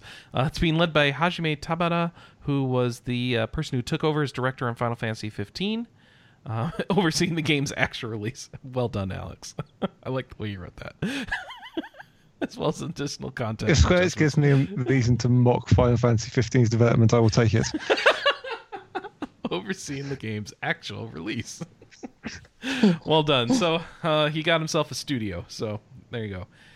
We'll see if anything comes out of that eventually. We have new platforms announced for God Eater 3, which I didn't even know God Eater 3 had already been announced by this point. But um, yep, they've got a trailer out. They have announced that it's coming to PS4 and PC worldwide. No release dates given. And that's all we know, right? All right. Alex, Yep. you excited for God Eater 3? You were down Yeah. on 2, right? You didn't like 2 as much? No, I like 2. Oh, you did like 2? Okay, sorry. Yes. It must be another game I'm thinking of, or another person. All right. Oh, Aqua Plus has announced some underwater Ray Ramono plans, um, or Utawarerumono, if you want the actual name. Uh, Utawarerumono Zan is the new game. It's an action spin-off title. It'll feature Kuon, Haku, Nekone, and um, Uo, Uo, Owugi from Mask of Deception slash Mask of Truth. And it's going to have a story mode. We don't know what it's going to look like. We don't know if it's an RPG, really, do we? Um, but that's what they've announced. So, um, Dragon Quest XI has been announced with a release date. Uh, for PS4 and PC. I guess it was announced a long time ago, but now we have a release date and platforms: PS4, PC, um, Steam for PC, September fourth, twenty eighteen, in North America and Europe, and um, they it's also coming. It's not coming to 3DS in the West, but it is coming to the Switch, but we don't know when. Yeah, because development's It's not. done. Yeah, it's not even out on Japan on the Switch. They don't even have a release date in Japan. Hey, so Dragon Quest XI's already out in Japan then? Yeah. Was it any last good? Year? Did people like it? Yeah. I think so. Okay, they liked it. Okay. It's So- really good. I think it got a 40 on Famitsu. Well, I mean, it's Famitsu. Like Well- they're not going to give a Dragon Quest game a 40. Uh, Nobody's countering me on that. I don't have enf- enough information to counter you on that. All right. I'm uh, mildly sad we're not getting the DS version, but I kind of understand why they're not bringing it over here because it's already a pain to localize Dragon Quest games, and I imagine that that Nintendo's going to focus all their efforts on the new Switch version, hotness. Yeah. Yeah. 3DS games aren't selling very well. Oh, are they not? No. Oh, okay. Um. All right. So Dragon Quest Eleven, they put out some trailers. Uh, obviously, they were localized. That's in English. So one was just kind of like the opening video you're going to get when you turn on the game, and the other one was um, showing off combat and the fact that oh my gosh, people, in addition to just kind of first-person menu-based combat, they have third-person run around on the battlefield combat. Sacrilege. Sacrilege. Uh, it still looks like it's turn based. In fact, from what I could tell, it looked like the combat was not affected by the mode you're in whatsoever, other than it just looks a little different while you're doing the, the combat. Did anyone else notice that? Mm-mm. Okay. This is what it looked like to me. Um, I but- but yeah, I expect it will be exactly the same. whether you play it in third person mode or pseudo for well, it's not really first person mode nowadays in Dragon Quest games, but Yeah. you know where you just kind of stand there and the camera pans around and shows you and then shows your enemy, and then when you're choosing, it's just Formation you know- mode. Yeah, formation mode. When you're when you're choosing an attack, it's just showing your enemies on the screen, kind of like old school Dragon Quest would, um, which is the mode I will play in because I'm not a monster. Um, yeah, and uh, combat looked like Dragon Quest, and so they showed this for a while, and it was like, oh, this is making me remember Dragon Quest Nine and how bored I was by that game versus Dragon Quest Eight, which had the awesome story and anime and voice acting and stuff. And then halfway through the giant long trailer showing off all that combat and stuff, it switched into showing off um, stuff from the story, and I was like, "Oh, this is the Dragon Quest I know and love, and lots of story and anime and cutscenes and stuff." And all right, cool, I'm back on board, and we'll see where this goes. Um, so yeah, watch that eight minute trailer and see see what you think about it. Yeah, I'm done with the vignette formula in Dragon Quest games. What do you mean, the vignette formula? The playing as nameless, faceless characters, Oh, yeah, and yeah. all you do is just go to each town and solve their problems. And Oh, so you mean you're done with Dragon Quest? Well, not necessarily because eight was amazing and But five you were a was nameless amazing. character in eight, more more or less. You're like, well, you're just No. the knight, and you have a little bit of story around it. And for Anna-Marie, you can't comment because the stuff that actually gives your character reason for being is all in the post game, and you skipped it. Sorry, I'll, I'll shut up. now. Yeah, but I mean, you're nameless, but you still feel like somebody. Versus the gameplay in nine and you're an three. angel in nine. I mean, you you matter. Like you're the big angel dude. You're fixing all the problems. I mean, you're you're not wrong, but you're wrong. Okay. I just don't see much. All right, so like Dragon Quest Six, how does that count? I barely remember the story in six, to be honest with you. There was like a dream world and a waking world, and that was it. Fair enough. All righty. I mean, it, it, it says a lot when the two most memorable stories I can think of are five and eight. Mhm. And five, you are not nameless, right? So Uh, fi- I I can't remember if you could name the main character or not, but the main character has an arc in five. so yeah, it- you name you name the main character, but well, I think I don't think the main characters ever talk, right? No, So uh, it, no, it- they don't. I, th- and this game looks to be keeping that tradition alive because they have an entire encounter with like the bad guys or the king or something. I don't know what's going on there, but he says Yeah. nothing, and there would obviously be reasons to have a conversation were you're a real human being in those circumstances. And e- even four, yeah, your main character doesn't talk, but you play it as like four or five different main characters, so it but feels like, like only during the first ten hours, right? Um, Don't you just play as the multiple characters at the very beginning of the game, and then you're one party? yeah, but each character still has a pretty decent story arc in their Yeah. chapters, and then everybody comes together in the last chapter. So how does this one look to you, Kelly? Does it look like it's Oh. got better, more like eight? It looks amazing. It Yeah. looks like it's gonna be eight two. Yeah, that's what I'm hoping. Um, the, one I thing should- I'm I should disappointed note by. It's going to have voice acting. Yeah. Yeah, so good. It better have. vo- It does have voice acting. So we saw it in the trailer, right? So. Yeah, Yeah. but the Japanese version didn't. Oh, so that's added. Okay. Yep. Uh, here's one thing that they added to Dragon Quest VIII for the West that this one does not seem to have yet: orchestrated music. I'm still disappointed that we are not getting the orchestrated score in the battle systems, and I know I'm really spoiled by Dragon Quest VIII. You know what? I'm just gonna say it. I've been really spoiled by Dragon Quest VIII, and I kind of want every game's localization to be handled like that. Give us full voice acting and orchestrated music. Just let's go crazy. And um, yeah, I guess that's not gonna happen, is it? No. It makes me sad. And it's a it's a nice tease too because like the opening video, um, like I said, there's two trailers. One is like the video that you're gonna get to see when you open the the, the game on your system, um, and that does have orchestrated music. So it's like, oh, here's how it could sound, and then there's the other video, and it's oh yeah, here it is all MIDI. It's like it's cool and all. It's still good music, but I would really like the orchestrated because Dragon Quest VIII's music was so good. I do have to admit, I really hope they change up some of the theme themes and stuff because while playing uh, Dragon Quest Heroes, I am really tired of the same four Dragon Quest themes. Well, you need to go play Dragon Quest Heroes 2 and hear them again, I bet. Um, I mean, don't get me wrong, I understand that they're iconic, but it would be nice if they kind of varied it up a little bit. So, Kelly, were you okay with the animal cruelty in the trailer? I didn't see that. They shot the horses Oh, and made them fall over. You're okay as long as they're not shooting cats, They right? shoot the Yeah, horses. yeah, That's- all right. exactly. You don't care. All right. Got it.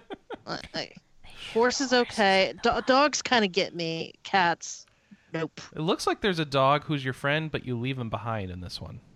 And that makes me sad. Oh. I want the Oh, dog in my party. Yeah. Well, you leave him tr- at home, at your home village, right? Oh, okay. So, so can go back he's and okay. He's not like we didn't send him to um, a special farm upstate. Yeah. he's happy on the farm now. What? Nothing. Uh, Regalia is coming to consoles. Who's been wanting to play this tactical RPG but has been waiting for it to not be on the PC, Mac, or Linux? Uh, Sort of. Sort of. Okay, Anna is the answer to that question. If you're wondering, um, yeah.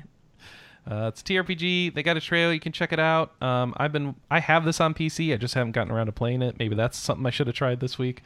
But um, yeah, it's coming to. What is it coming to? PS4 on April 10th, Switch on April 12th, and Xbox One on April 13th. And it'll be twenty five dollars. Because of release date shenanigans. And it seems like it'll come with uh, a bunch of additional DLC too. So, um, BattleTech has a release date. This was a Kickstarter game. I think I kickstarted this one, uh, where you're playing as big mech warrior pilots and. And uh, yeah, and they show a little trailer where a lady's like, "I'm a noble. Um, I gotta fix this thing. You're a mercenary. Will you fight for my cause? If not, can I give you a lot of money?" Um, and yes, that's literally basically how the trailer goes. It looks cool, and you see mech combat, so you check that out.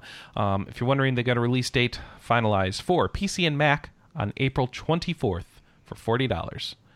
And there's a digital deluxe version for 50 that comes with um, a digital soundtrack and art book and a set of wallpapers. Ys Origins got an Xbox One version coming. I don't know who's publishing this here. Is it Xseed? Dot Emu. Dot Emu. Okay. Um, so not at, so not Xseed. So I don't know what localization they're using. Um, Yeah, no but uh, it'll be on Xbox One. I was kind. that's what I was musing about this morning. It's like, whose localization is? I mean, it's already on PC, PS4, and Vita. So if you want to play Ys Origins on your Xbox One, now you'll have an option, I guess. it was a good game. Yep. Just the real question is just you know is it localized well or did they not have the rights to that since it's .emu instead of Xseed? Uh, here's one. Um, With blood this time. oh, with blood this time. They didn't have blood before. Okay. I didn't can't remember. Yeah, there's a blood option. You I know, can uh, I can't control the remember amount how- of blood. Yeah, much there was in the PS4 version. Hmm. Seems kind of silly. it is kind of silly, but RPGs. I don't know that that's one of the features an RPG has been sorely Blood. lacking. what? A, Dark Souls, Bloodborne. How about Bloodborne? Lots of blood. Well, yeah, in but the option to add or take or take it away. I mean, Oh, I want an option to add more blood to Bloodborne. Um. Okay. Like Dra- Dragon Age amounts of blood or more. Oh yeah, all right. oh right, yeah, just- yes. The the blood on the characters during the cutscenes, right? Yeah. Was that that one? Yeah, because otherwise they'd just be spattered with blood in every cutscene. It was just Yeah. like bits of yeah, gunk on people's faces. spattered. yeah, there's no middle There ground. on was no one. middle ground. Like, You just walked through the entrails of a of a dragon, or you completely just took a shower. okay. Uh, did anyone play the old Ultima games? No. Not me. I know there's a tab No. named Pause because people keep emailing us. I watched my friends play Ultima Online for a bit. So none of us are qualified to really comment on the nostalgia factor here, but dude, what made Ultima? Richard Garriott has an Austin-based studio that's been working on an MMO for like an eternity at this point. Um. He went to space. the, it came out in early access in 2014, and it just uh, released um, on March 29th. So it's, It's finally out. Huh? It's pay to win. It's apparently it's pay to win, but you don't have to worry about that if all you care about is single player RPGs because there's a full offline single player story mode that you don't have to worry about the multiplayer aspects at all. Um, there's a tr- story trailer for it. It doesn't show any gameplay. It's just all story stuff. It looks okay. I, I have no idea if the game's any good. I went to the Steam page, completely mixed reviews, and most of the reviews were complaining about pay to win in the multiplayer section. So I don't know how this thing ranks up as far as the single player stuff. It's called Shroud of the Avatar: Forsaken Virtues. Uh, again, it's by the Ultimate Dude, Richard Garriott, and his newer studio, um, which is called Portalarium. And yeah, it's on sale now. Hopefully, we'll have a, a look or a review or something of that. I'll be curious to see how archaic it is because I know Richard Garriott was. Um, I watched an interview with him where he was saying that he wanted to bring back that old school J or CRPG experience where you have to write down your old, old notes and draw your own maps and stuff. And I'm just thinking that, you know, that was a limitation of systems back then. That's do, having that out of your game deliberately is not good game design. Janesville Ninjas But- in our chat room saying one of the Kickstarter items was owning Richard Garriott's blood. Ew. I hope not in real life, but it could be, huh? He went to Oh space. yeah, I vaguely remember that. Yeah. That's He went gross. to I think it was. Sadly, he came back. Anna doesn't like him for some reason, but she doesn't remember why. He's kind of a nurse. Okay. I guess she remembers why. Yeah, he bothered me and he bothers me in a lot of interviews he's in, so I can't say I blame Anna's opinion. All right. I'm much more excited about this next game. It's called Healer's Quest. Yeah, we watched the trailer for this. It looks This is this looks cool. Uh, it, the art style is not really my art style. It's very storybook, but that's okay. They described how this works. There's a group of adventurers, and they basically don't know what they're doing. They're bumbling idiots, and they're all jerks. You're their healer, and it's up to you to make sure they actually succeed. So, in addition to actually don't healing, worry, if they don't, they blame you. they of, of course they blame you why didn't you heal me what's wrong with you why aren't you doing your job so it is your job to heal them it's also your job to manage them like their equipment and skills and all that stuff so you are you are the healer and it's up to you to actually make this stuff happen so that the uh, you know the threat to the world can be can be dealt with um, it is coming out on pc on April 18th, 2018, I have wish listed this thing because I, ca- I can't wait. It, It looks, looks amazing. amazing. It's like that whole, you know, that meme about like how healers are treated in MMOs. Somebody made a, a game out of it, basically.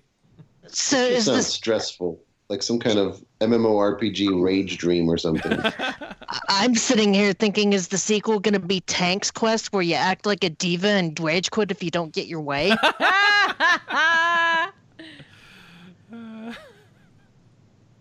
I like this one fight that that you just come forward and it's it's at the edge of a lake and the tank just falls into the water and he's out of the fight because his armor is too heavy.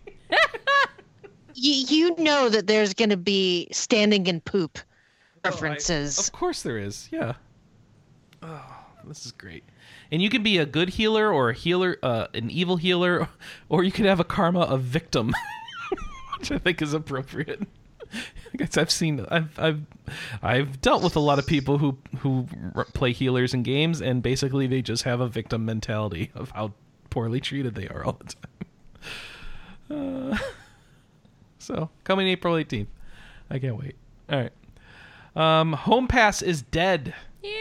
If, like Home us, you were using Home Pass to be able to do the Street Pass thing like you could do at McDonald's and stuff, but have it going on all the time in your own house, so you just have a constant flow of me showing up at your um, at your 3DS mini games. Uh, I can't do it anymore. They shut off the servers. And I guess those Oh. servers were in Japan. So Home Pass or that whole Street Pass Wi-Fi thing is dead. If you want to Street Pass with people, you have to do it the real way by going to a convention and hope everyone actually has a 3DS still instead of a, a Switch. See, I used to get a lot of decent results at Walmart, uh, or Oh, yeah? Walmart, Barnes and Noble, and GameStop. Yeah, they don't have those anymore. They won't be there anymore. Well, she They- might be getting decent results because people there have 3DSs, Anna. Okay, well, if if there are people that have 3DSs, then you can Street Pass. But the whole like system where they had the storage of Yeah, yeah. of people's street, Street passes. Pass Relay, I think it was what it was called. Yeah. They don't. That's done. They don't. They don't do that anymore. So But I haven't given a crap about street passes in like a year and a half since I finished all of my puzzles. I ended Anna- up putting all. Yeah, we never finished our puzzles. Well, and we were doing it for games that like high amounts of street passes were really handy. So like right. um, Persona Q. Fire Emblem had some usefulness for that too. Yep. But I doesn't see. matter. I was Um, just u- using I it just- for the mini games. I I like was getting street passes in Style Savvy, and then all of a sudden they just stopped. I was like, oh. well, which was actually due to me turning off the modem for other reasons, but um, or the router for other reasons. But it turns out I don't need to turn it back on because the service is down. I was just like, oh. well, it's one less Wi-Fi point I have to run in my house. We should get better reception overall. yeah, yeah. Um, let's see. So, where the water tastes like wine, they put up a a Medium article that's showing their commercial performance was not very good in that game, and I assume it. Uh, well, I don't know. I haven't watched the the thing. I, I know the reason I wasn't interested is the art style is completely off putting to me, but uh, uh, yeah, they can tell you what uh, what went wrong with that, and uh, you can read about it. So. I'm sad that didn't sell well. Okay. Had a lot of really big names behind it. But you never tried it though. Mm, I think I You could have bought it. copy somewhere. Huh? I think I have a review copy somewhere. Well, why don't you give it a shot? Um, because it's PC only. All right. Uh, here's what is this? King's Knight shuts down on June 26th. Oh, this was a Final Fantasy iOS spin-off game. Oh yeah, the That thing just we had- basically came out. Now it's done already. Yup. Wow. All right. Short run. Yeah, Wasn't that the remake of an NES game? it's a 8-bit style thing. Yeah, and the characters always refer to it in there. And then there's like King Knights based pinball or something inside the game. I don't know. Anyway, It King Knights is done. Pretty garbage. I, It was extremely gacha based. It looked like a very bad cash in. And the problem was is after being burned by um what was that other garbage Final Fantasy 15 cash in game? Oh, that god awful Empire Simulator. Yeah, it was Oh. like after that it was that like, one's still going the- though, isn't it? Yeah, but why the hell would I want to try another Final Fantasy 15 mobile game? Well, I mean, you look at it and realize it's not that other one. And like it yeah, actually had but an why would I want to take look. a chance on it? I don't know. It looked like it had an interesting look to me. I did try it at E3. It said, eh. "This looks cool, but I'm not going to play it." No, I was just it like, literally just looks cool. yeah, no, I I was like, I'm not even gonna bother taking a chance on this because I, I, I, I, I got well, whatever. You got till June. You can give it a shot. And if you want to keep doing it, then it's going to shut down. So don't dump much money into it. I'll tell you that much. And uh, no announcement of them doing anything cool, like giving you a bunch of stuff for free. Just that it's going offline. Speaking of stuff going offline, that's a cash in. Tales of the Rays is shutting down. Actually, I don't know if Tales of the Rays was a cash in or not. Um, they're closing Tales of the Rays, which was what was Tales of the Rays, Anna um a Tales game. on mobile? I think so. You don't even know. No, I don't play Tales games. You Why added would the I- story. No, I didn't. Oh, who added this? What's Tales of the Rays? Somebody tell me. Oh, it's a gacha game on mobile. Yep. There you go. They are going offline on May 29th, 2018 at 8 p.m. Pacific Time. All items can be used until the last day. Please use them before then. Um, as they have disabled the purchase of Miro Gems, so it sounds like they're going to stop people from pouring money into the game. Um, you can still spend the microcurrency you've already purchased, and that's it. So, Tales of the Rays. I don't even think I have that on my iPad. I have a Tales game on my iPad, but I don't remember which one it is. Um, and they're only shutting it down in the U.S., I guess. Huh. Well, yeah, because Tales games aren't as popular here, so I can't imagine it'd be profitable profitable for them to keep up. So, I, if you have an account on the Japanese version, you can keep playing. I guess. I don't know. Um,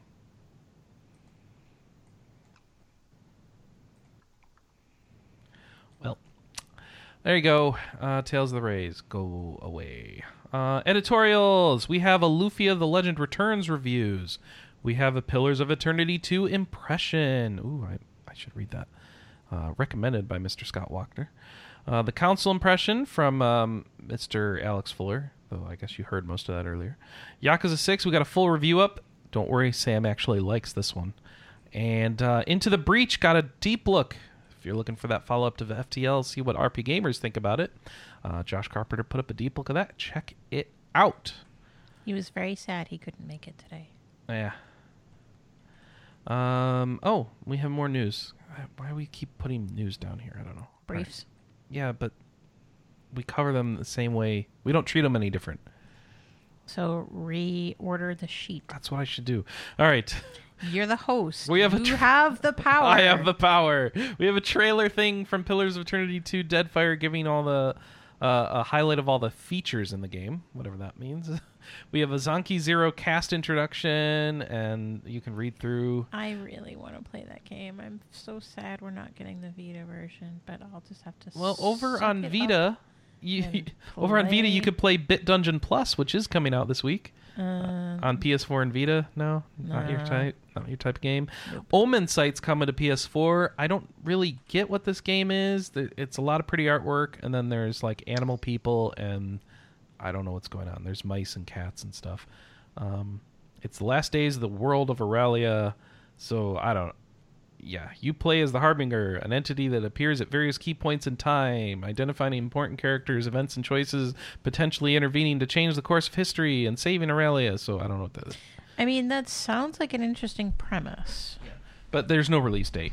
They just announced PS4. Um, so great. Let me know when I can actually try it. Um, there's a trailer up for Pathfinder Kingmaker, which is a game that purports to be a Baldur's Gate style game, um, but they don't really show a lot of what you do in game, so I don't know how that's going to work. Except it has city building. Woo! It's coming out sometime this summer. Does So- Baldur's Gate normally have city Nope. building? Okay. I'm like, that doesn't really feel like a thing.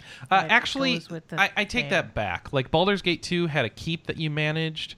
And you know, a lot of these PC, are, yeah, and Pillars of Eternity has a castle that you manage. So that is kind of a thing you do. Um, it- only here it seems to be like a full city where it's usually just like a, a castle that you manage and have to do some quests to defend it or bump it, buff it up and stuff like that. So I guess they're just kind of taking that with rolling with it with a bit more in this one. Um, so yeah, I guess that is kind of a thing nowadays. So- Okay. Or uh, nowadays, if Baldur's Gate 2 had it, it's been a thing for a while, huh? so the release uh, period is summer 2018 for Pathfinder Kingmaker. If you want to check that out. Um, obviously, you'll be a king, so it's, think uh, kind of your Ni no Kuni 2 kingdom building. um, and then Way we more had, hardcore. yeah, then we have an English trailer of God Eater 3. We talked about it earlier with being announced and having dates and all that. So, uh, well, not dates, but I don't know, whatever. Uh, they put an English version of the trailer, so that's on the site. You can check it out. Um, we don't have a release date, but PC, PS4, still, uh, still what it was announced for. All right. Question of the week last week was: Did you ever play a sequel to a game without playing the original, and why?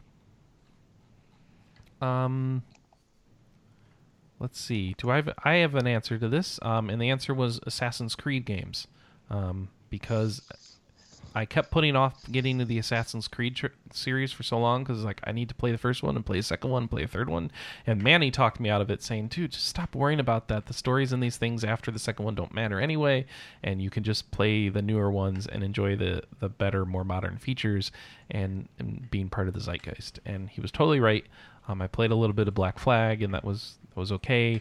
I never really got into playing the games fully, so it's not been a fully successful thing. But I did at least try playing the games instead of the sequel, which you'll know I have a, a tendency to do because I totally played Ni no Kuni one before playing Ni no Kuni two because that is my natural tendency. Whew. Anna Marie, what's your answer for this? Um, I felt like kind of all of my answers were cheating. Because it's like I jumped into Persona in the middle of the series, and I jumped into Fire Emblem in the middle of the series. So I don't know. I guess my only good answer is a Atelier. Hmm. Those answers do feel like cheating. Yeah. And uh, Kelly, you got one? Yeah, um, Lufia 2. I played that before Lufia 1, which is really weird because Lufia 2 is a prequel to Lufia 1. Hmm. So, i- in timeline sense, it's the correct order. In order of release sense, it is not the correct order. But it's one of those things to where Lufia 1 is so archaic compared to Lufia 2. Mm, okay. Have I made any sense? Yep. Yeah. And every time I've tried to play Lufia 1, it's like this game is so primitive, I just can't. Alex, what was your answer for this? Um, I think The Witcher because I played two and three, Oh, okay. which is that's the, that's the main one. The other one was Nights of Azure two, but that was only because I got the review copy for that. Ah, That wasn't worth it. And the same for the two Aquaplus games as well. So Tears to Tiara 2 and Utawarerumono, but that's only because they haven't localized the first games of those. So yeah. That's... for very good reasons. and Pascal, do you have an answer for this? I don't I don't know if I really have a good answer. I think all those reasons probably shouldn't count. Like if it's not been localized or or if it's uh, if the the first game came out on a different system or something like that. I, I feel like that shouldn't really count as playing the sequel, uh, you know, purposely. Because you really you just you just don't have a choice. Well, Atelier definitely counts for that because there were lots of Atelier games before I jumped into the series. I just started midway through. Yeah, I played Atelier Iris Eternal Mana on the PS2. Is that the first one? Oh no, Atelier you can probably split into its like Mana. Yeah. Well, and there were Yeah. we got the we got Mana games before we got Atelier games too. hmm But also things like Final Fantasy. I mean, yeah, it's a sequel in name, but it's not really a sequel. I mean, not so I guess I was just thinking, have I played like a story-based game where the uh, the story depended on another game that I could have played but I haven't, and I, I can't come up with like a great example at the moment. Um, I guess well, I played The Witcher three a little bit, and I've not played any of the other ones. But uh, nothing, nothing big that stands out. I'm like Chris. I, I, I make myself play games in order if I can. Like even the Assassin's Creed games, I I have a couple of them floating around the house that I, I won't touch because I haven't beaten like whatever came before yet.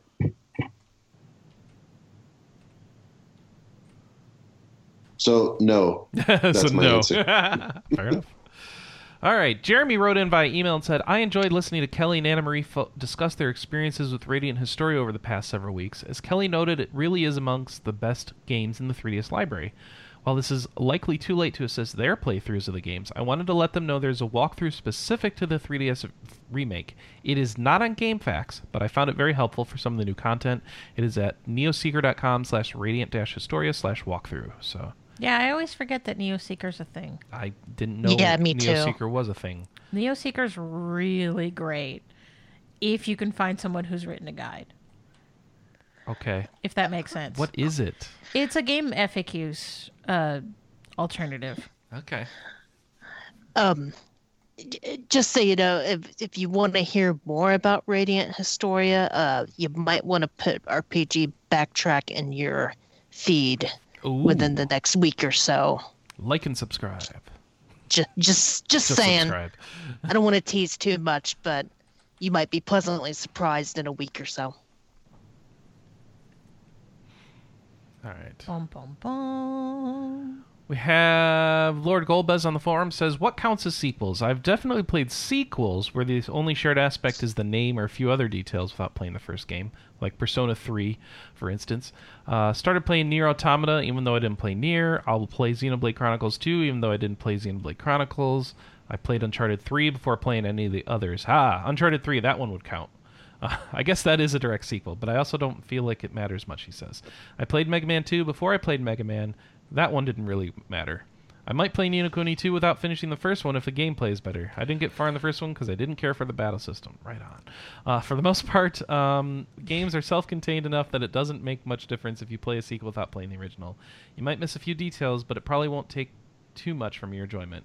It's much worse to try and pow- power through a flawed or dated earlier game in the series before you allow yourself to play a cur- great current game than it is to miss a few details or references because you played out of order. If a game is extremely story driven and it's a sequel in a true sense and not just some shared characters, references, or worlds, but the story of the original directly leads into the sequel, I would make sure to play the original first. Those cases are rare, though. Mostly it's not a big deal. And you know why those th- cases are rare?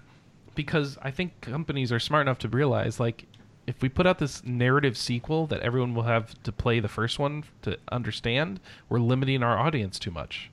So we won't get as many sales on this title. So that's why I don't think they do that. Correct me if I'm wrong, but isn't White Knight Chronicles 1 and 2 like that? I don't know. Those games are garbage, and I don't want to think about them anymore. Um, White Knight, the the pinnacle of mediocrity that is White Knight Chronicles. Yes, uh, White Knight Chronicles Two is a very much a direct sequel to White Knight Chronicles One. So Because I know it. it sorry, It's I know worse than the two. Yeah, I know two came with one, and you actually had to play through one to unlock two. Isn't I that? don't, I don't think you had to. No, Oh, you, you had an option whether or not you wanted to dive in at one or two, or Okay. say, or copy a load file. every so often I get interested. Should I go back and play the second one now and see if this No. is just no? Okay. Yeah. No, it's even Is it worse than the first one? the story is much worse. Oh no, no. The Story is wasn't awful. that good to begin with. No, I'd love to meet somebody who tried playing Xenosaga 2 or 3 before, or any of Oh, them out of order. The, the, the Something as PS2 dense as that. Xenosagas, yeah. Ew. That would not work. it's like trying to play Z- Disc 2 of Xenogears, which I, I know you can't do, but imagine trying to jump into that. What is this game about people sitting in chairs? This doesn't make sense. imagine if somebody tried to play Dot Hack, like Volume Two or Three. I don't. I've wondered how that works. There's so many of those. Do you really need to have played through them all in order to understand them? no, No? not. Ha, um, yeah, the, f- the f- different groups of games you don't need to. Okay, so you can jump into GU without worrying about login, right? But or Yeah. sign or whatever the first series is called. But do you need um you can't just jump into the third game of GU without playing the first two, right? No, that would be bad. So okay. This, that's a whole different I still want to know if I should go back and play all the dot hack games. I didn't play GU, and I was kind of bored by that first quadrilogy. And that first quadrilogy is very expensive now, anyway. Is it? All right. You can play GU without playing. Um, That's not what I'm asking. I want to know should I go whole hog and like consume dot hack in every form? no, Okay. You can play .gu as a standalone. But no, I don't want to do that. I want to know if I should, if it's worth doing everything or nothing. N- neither. Yeah. Dang. All the animes as well. That's yes, I yes, all the animes. all the animes, any mangas that didn't get turned into anime, just just the whole transmedia experience of dot hack. And if and if there's a filtered like if somebody's gone th- you know how people went through and said these are the episodes of TNG that are actually worth watching, watch these. Um has somebody done that with the dot hack content? And if so, give me that because that would be cool to know that somebody did that. The digestible version of dot hack. yeah. I know I was bored to tears by the anime. Uh, I I was frustrated by the anime because a it was hard to follow and b it didn't really resolve anything. Mm-hmm. so not only do I not know what's going on because you're just not making any sense, but b you di- I'm sure that you didn't resolve a damn thing, and now I got to go play the games and watch the next anime. And what is going on? Just tell me what happened. no. All right. Tangentially related to VR gameplay, I thought Ready Player One was a really good movie. You're not allowed to have that opinion. I'm sorry. What? What do you mean? I'm kidding. I I know. So uh, you thought it was a good movie. All right. I I enjoyed it for what it was. Anna, I'm telling you, I think you might like this movie. she doesn't want to accept that though. it was it very much felt like kind of an 80s adventure movie in VR. I'm you, And Steven it's Spielberg definitely- may have saved this. Yeah, and it's definitely one that I'm going to want to get on Blu-ray just so that I can pause to look at stuff. Do I need to go Oh. watch the Iron Giant first? No, no. Because I don't, I don't, I've never seen the Iron Giant, so I don't know that I No. care that the Iron Giant's in it. He he is in the movie as and he is a vehicle and that's it. Okay. and um yeah just anytime there's a crowd scene just kind of look at the background at stuff um sonic is in the background uh a murloc pops up in one scene What's the pro- uh, but no Star Wars. no No Star not Wars. from what i can see And the the Star one Wars cost money. yeah. No, Star Wars is controlled by Disney. Is the bigger issue. and um I, I will say that if you guys haven't read the book you're probably gonna enjoy the movie a lot more because it is very very very different Did you book. read the book? um i listened to the audiobook Did you like it? yeah Oh, okay. Yeah. Well, you don't have a valid opinion to start from then. I think Y- we, we need to rule you out. Because that is I mean- is well. I- I'm sorry. Uh, Obviously, you your your opinion is your own, but the No, general I- consensus tends to be that the book is garbage. I think. the book is fine. It's not going to light the world on fire. It's not meant to be Shakespeare. It's just kind of a nice popcorn. I'm book. sorry. I hate it when people say that. Shakespeare was just garbage. Li- People are e- expecting just this literary gem, and and it's not. Shakespeare it was really a doesn't- literary gem. Shakespeare was the medieval equivalent of Fifty Shades of Grey. Okay. It, it's not Hemingway. Is that better? That's a better. That's statement. much better. Yeah. Thank you. Okay. But I mean, it's it's just a fun little audiobook, and like I like the audiobook better because um, it's read by Wil Wheaton. Oh no. No, you just Kelly, you're not helping anything. He doesn't like Wil Wheaton. Wil Wheaton's fine. I'm jealous of how he's just a normal dude and he's got all this attention because he does nerdy things. because he was on Star Trek. But, But- now he but just Will does, does normal really- nerdy things and like he's like famous for it and there's no reason for it and so it just makes me jealous. But he he does an interesting read of the book, though. Yeah. I mean, well, you know, aside your opinion of Wil Wheaton aside, he does read the book in a very interesting way, and it does sound like a 19-year-old kid narrating it. And It sounds A like lot a of- nerd.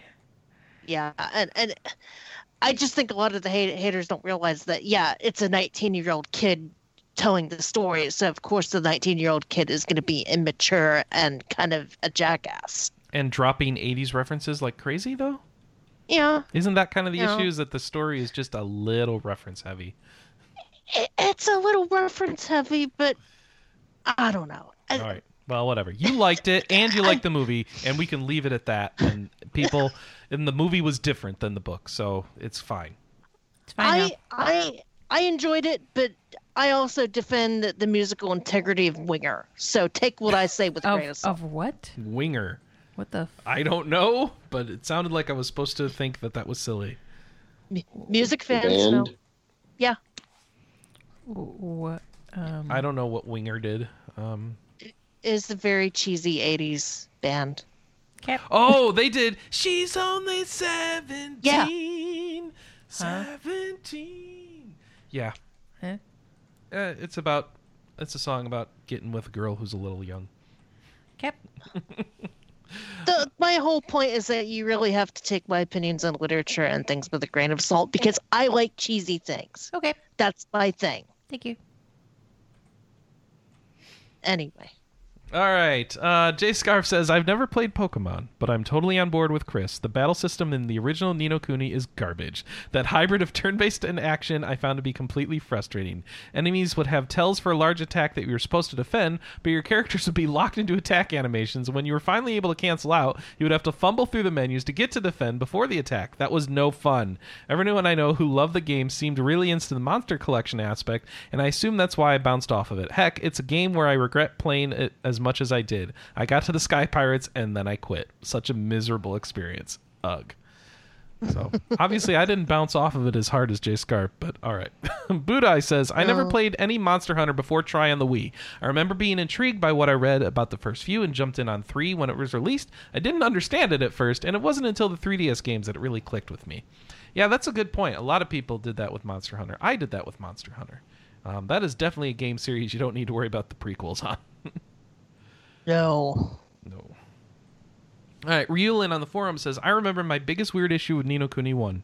If my AI buddies cast a spell on me, it would cancel my attack. It made no sense. And telling them to defend, all out defender, or whatever the command would, only worked if they weren't actively doing something else.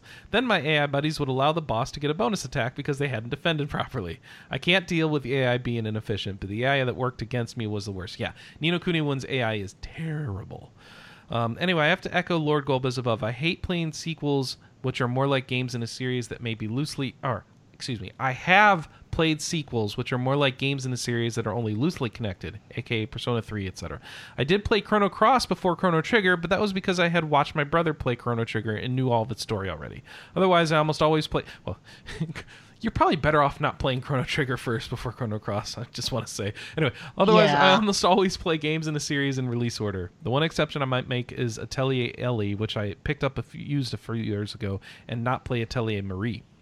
Uh, I had no idea Elie was the second game, but it makes seems to makes perfect sense so far without the previous game. So, all right. Strawberry Egg says, same here. Any cases where I played a sequel, first is because it's a loosely connected series. My first Final Fantasy was Crystal Chronicles. I played the Wind Waker before any other Zelda game. I played Dragon Quest IV and really haven't played any other Dragon Quest games, let alone the first ones. Uh, there are also cases where I had no choice but to play the sequel first because it was never released outside of Japan, like Magical Star Sign. Uh, I believe Star Sign is loosely connected to Magical Vacation anyway. But I also played Earthbound before Mother Earthbound Beginnings, but since the prototype ROM was available at the time I played the Earthbound, I could have played the first game first. But, yep. And uh, those games aren't really that bigly connected, so, uh, yeah. All right. Jay Scarp comes back and says, Question of the week. I can't really think of any RPGs I've jumped into the middle of in a series, or at least not where the other sequels are, not, or, not where the sequels are closely tied together. Atelier Rorona was the first Atelier game I played, and Final Fantasy VIII was my first Final Fantasy, but I can't imagine those really count. However, if we venture outside RPGs, Wing Commander 3 was my first Wing Commander game. I totally got taken in by the full motion video. In my defense, it was the 90s, and that was a fad on CDs at the time. And it starred Mark Hamill, and I remember being really excited about seeing Luke Sky- Skywalker in a video game, even if it wasn't a Star Wars game. It was set in space, close enough. this is before the internet. in space close enough. This is before the internet was as This is before the internet was as robust as it is today, so I didn't know anything else about the series going in, and there are lots of references in Wing Commander 3 to events in the first two games. I managed to muddle through 3 and became a huge Wing Commander fan, going back and playing every game and spin-off in the series. Well, not that GBA port of Prophecy. I wasn't going to play that abomination. Whoops, forgot for a second this is an RPG show. Such is the power of Wing Commander on me. Apologies. Uh, Apparently, he had to come back for a second comment because Yeah. his, his blood was just running so hot on Ni no Kuni And with Wing the first one. well, he wasn't sure if he was going to make it, so he, he, threw was that in when he couldn't sh- make the show today. Yeah. Uh, Jay Mustang, also not able to make the show, sends us this. Since I may not make the show tomorrow, I rarely ever jump into the middle of a series, and I'm struggling to recall the time I have. As a rule, I try to play the series in order. Even if the stories aren't a continuation, I do this for two main reasons. One, to get an appreciation for the growth and development of the series game to game, and two, so I don't make the earlier games more obsolete or tougher to play now than I have played a game further in the series. Right, okay. Because it's hard to go back to earlier games where they don't have the Yeah, improvements. in we were having games. this conversation about style style, savvy. savvy, Yeah. where it's like, can you play style savvy out of order? And I was like, no. You're like, if I touch that first, that third one, I'm never gonna want to touch the se- the first or second. Because they get. See, It's not that the earlier games are bad, but they add so many nice little refinements to them that if you tried to play them out of order, you would be spoiled. So spoiled. I see. I have a name for this phenomenon. I call it Diablo syndrome, and that it is. If you've played Diablo two, it is impossible to go back to Diablo one. It's not impossible, but when you go in there, you're like, oh, Oh, oh, I don't want to have to do that now. Oh, I Yeah, don't just a little things like oh no. oh, being able no, to hold the Alt key to see no quick loot. keys. Oh no. Oh Yeah. no.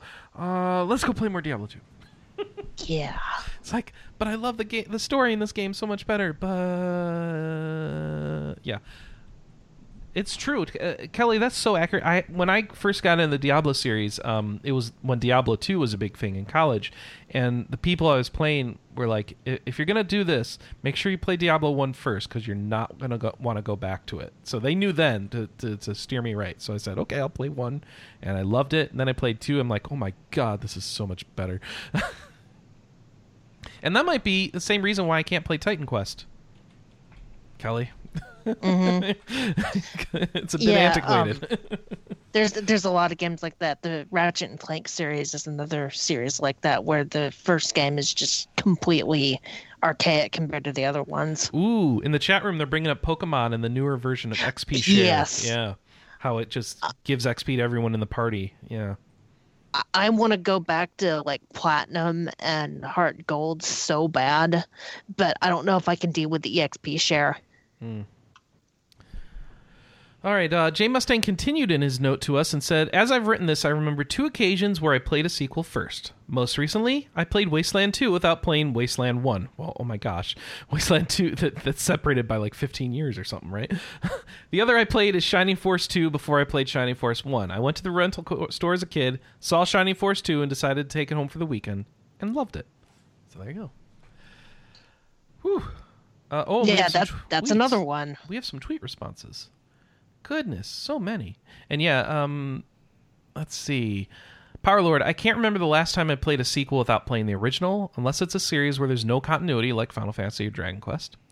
Tim Phelps all the time because the original wasn't available in the US, such as Star Ocean and Tales of Phantasia, or because I was late to discover the series, like uh, my first Dragon Quest was was seven. Sometimes I just like the sequel better, like with Grandia 2. You take that back, Tim Phelps. Grandia 1's a great game. Puff. All right, fine, whatever. There's there's a puffy. The, But Grandia too. Grandia you've 1. got no, er, Grandia er, 1. who are the voice actors now? You've got the voice for the Colonel from Metal Gear talking to the voice of Liquid Snake, I need scissors. and the voice and the voice of the Colonel is a bird. Okay, all right. Maybe I do need to go check out Grandia 2. Isn't that on PC now? Didn't they put out a port on Steam or something? Yeah, it's on PC. Yeah, anniversary edition. Oh, I own it. Oh, what am I waiting for? Yeah. All right. Um, Philip from Vault RPG says, "So I'm actually doing this now with Ni no Kuni 2. I never picked up picked it up when I had it on, on my PS3, and now that I'd love to go back and play it, I don't have a PS3 anymore. Okay."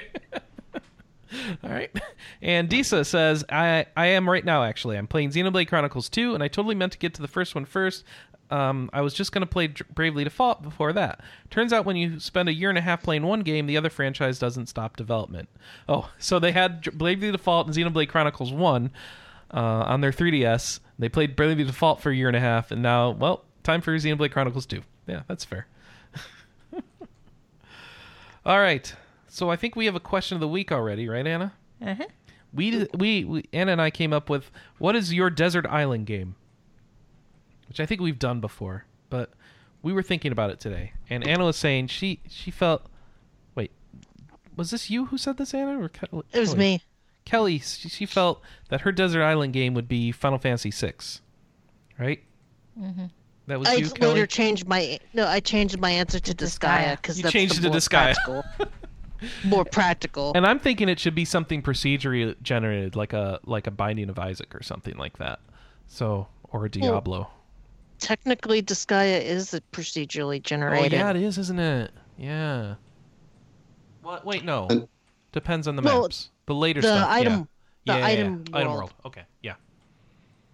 Another question we could do maybe for next week is um, how do you break your gaming funk? Oh, is that We've a better done that one question we could do? before. Oh, we Oh, have we've we done that tried it. too? Yeah. Oh, They yeah. didn't they didn't have good advice.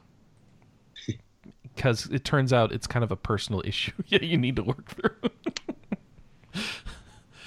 um actually no, I think a lot of advice was go back to old favorites.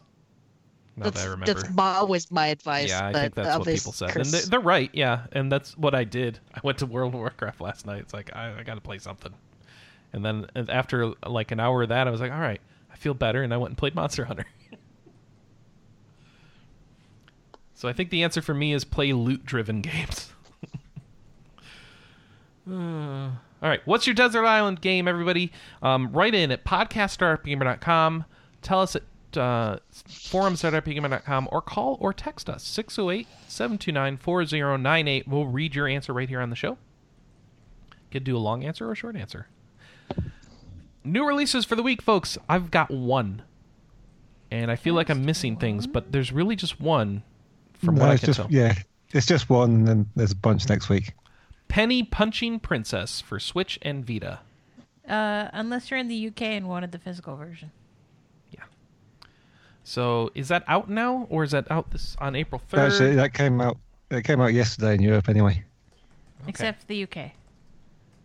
Well, it's still out. It's just Just digital Digital only. only. All right. So that's yeah, that's Penny Punching Princess out on the Switch now, and that's basically it for the week. And yeah, I guess we didn't. it's- Should we talk about that? Because that was kind of weird how What? that all. How so, did that? What happened? Um, it was gonna so it was gonna come out physically in the UK on Friday.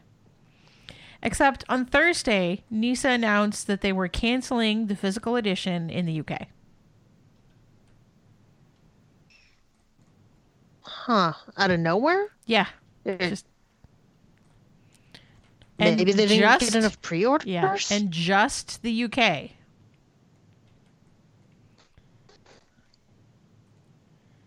So it was very weird. bizarre.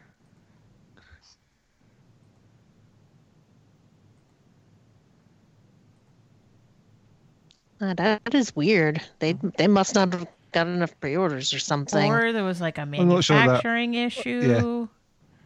'Cause it's they like the have- other manufacturing or shipping issue. So they Oh. didn't actually. yeah, reveal they have had manufacturing issues with their games in the past. Oh, okay.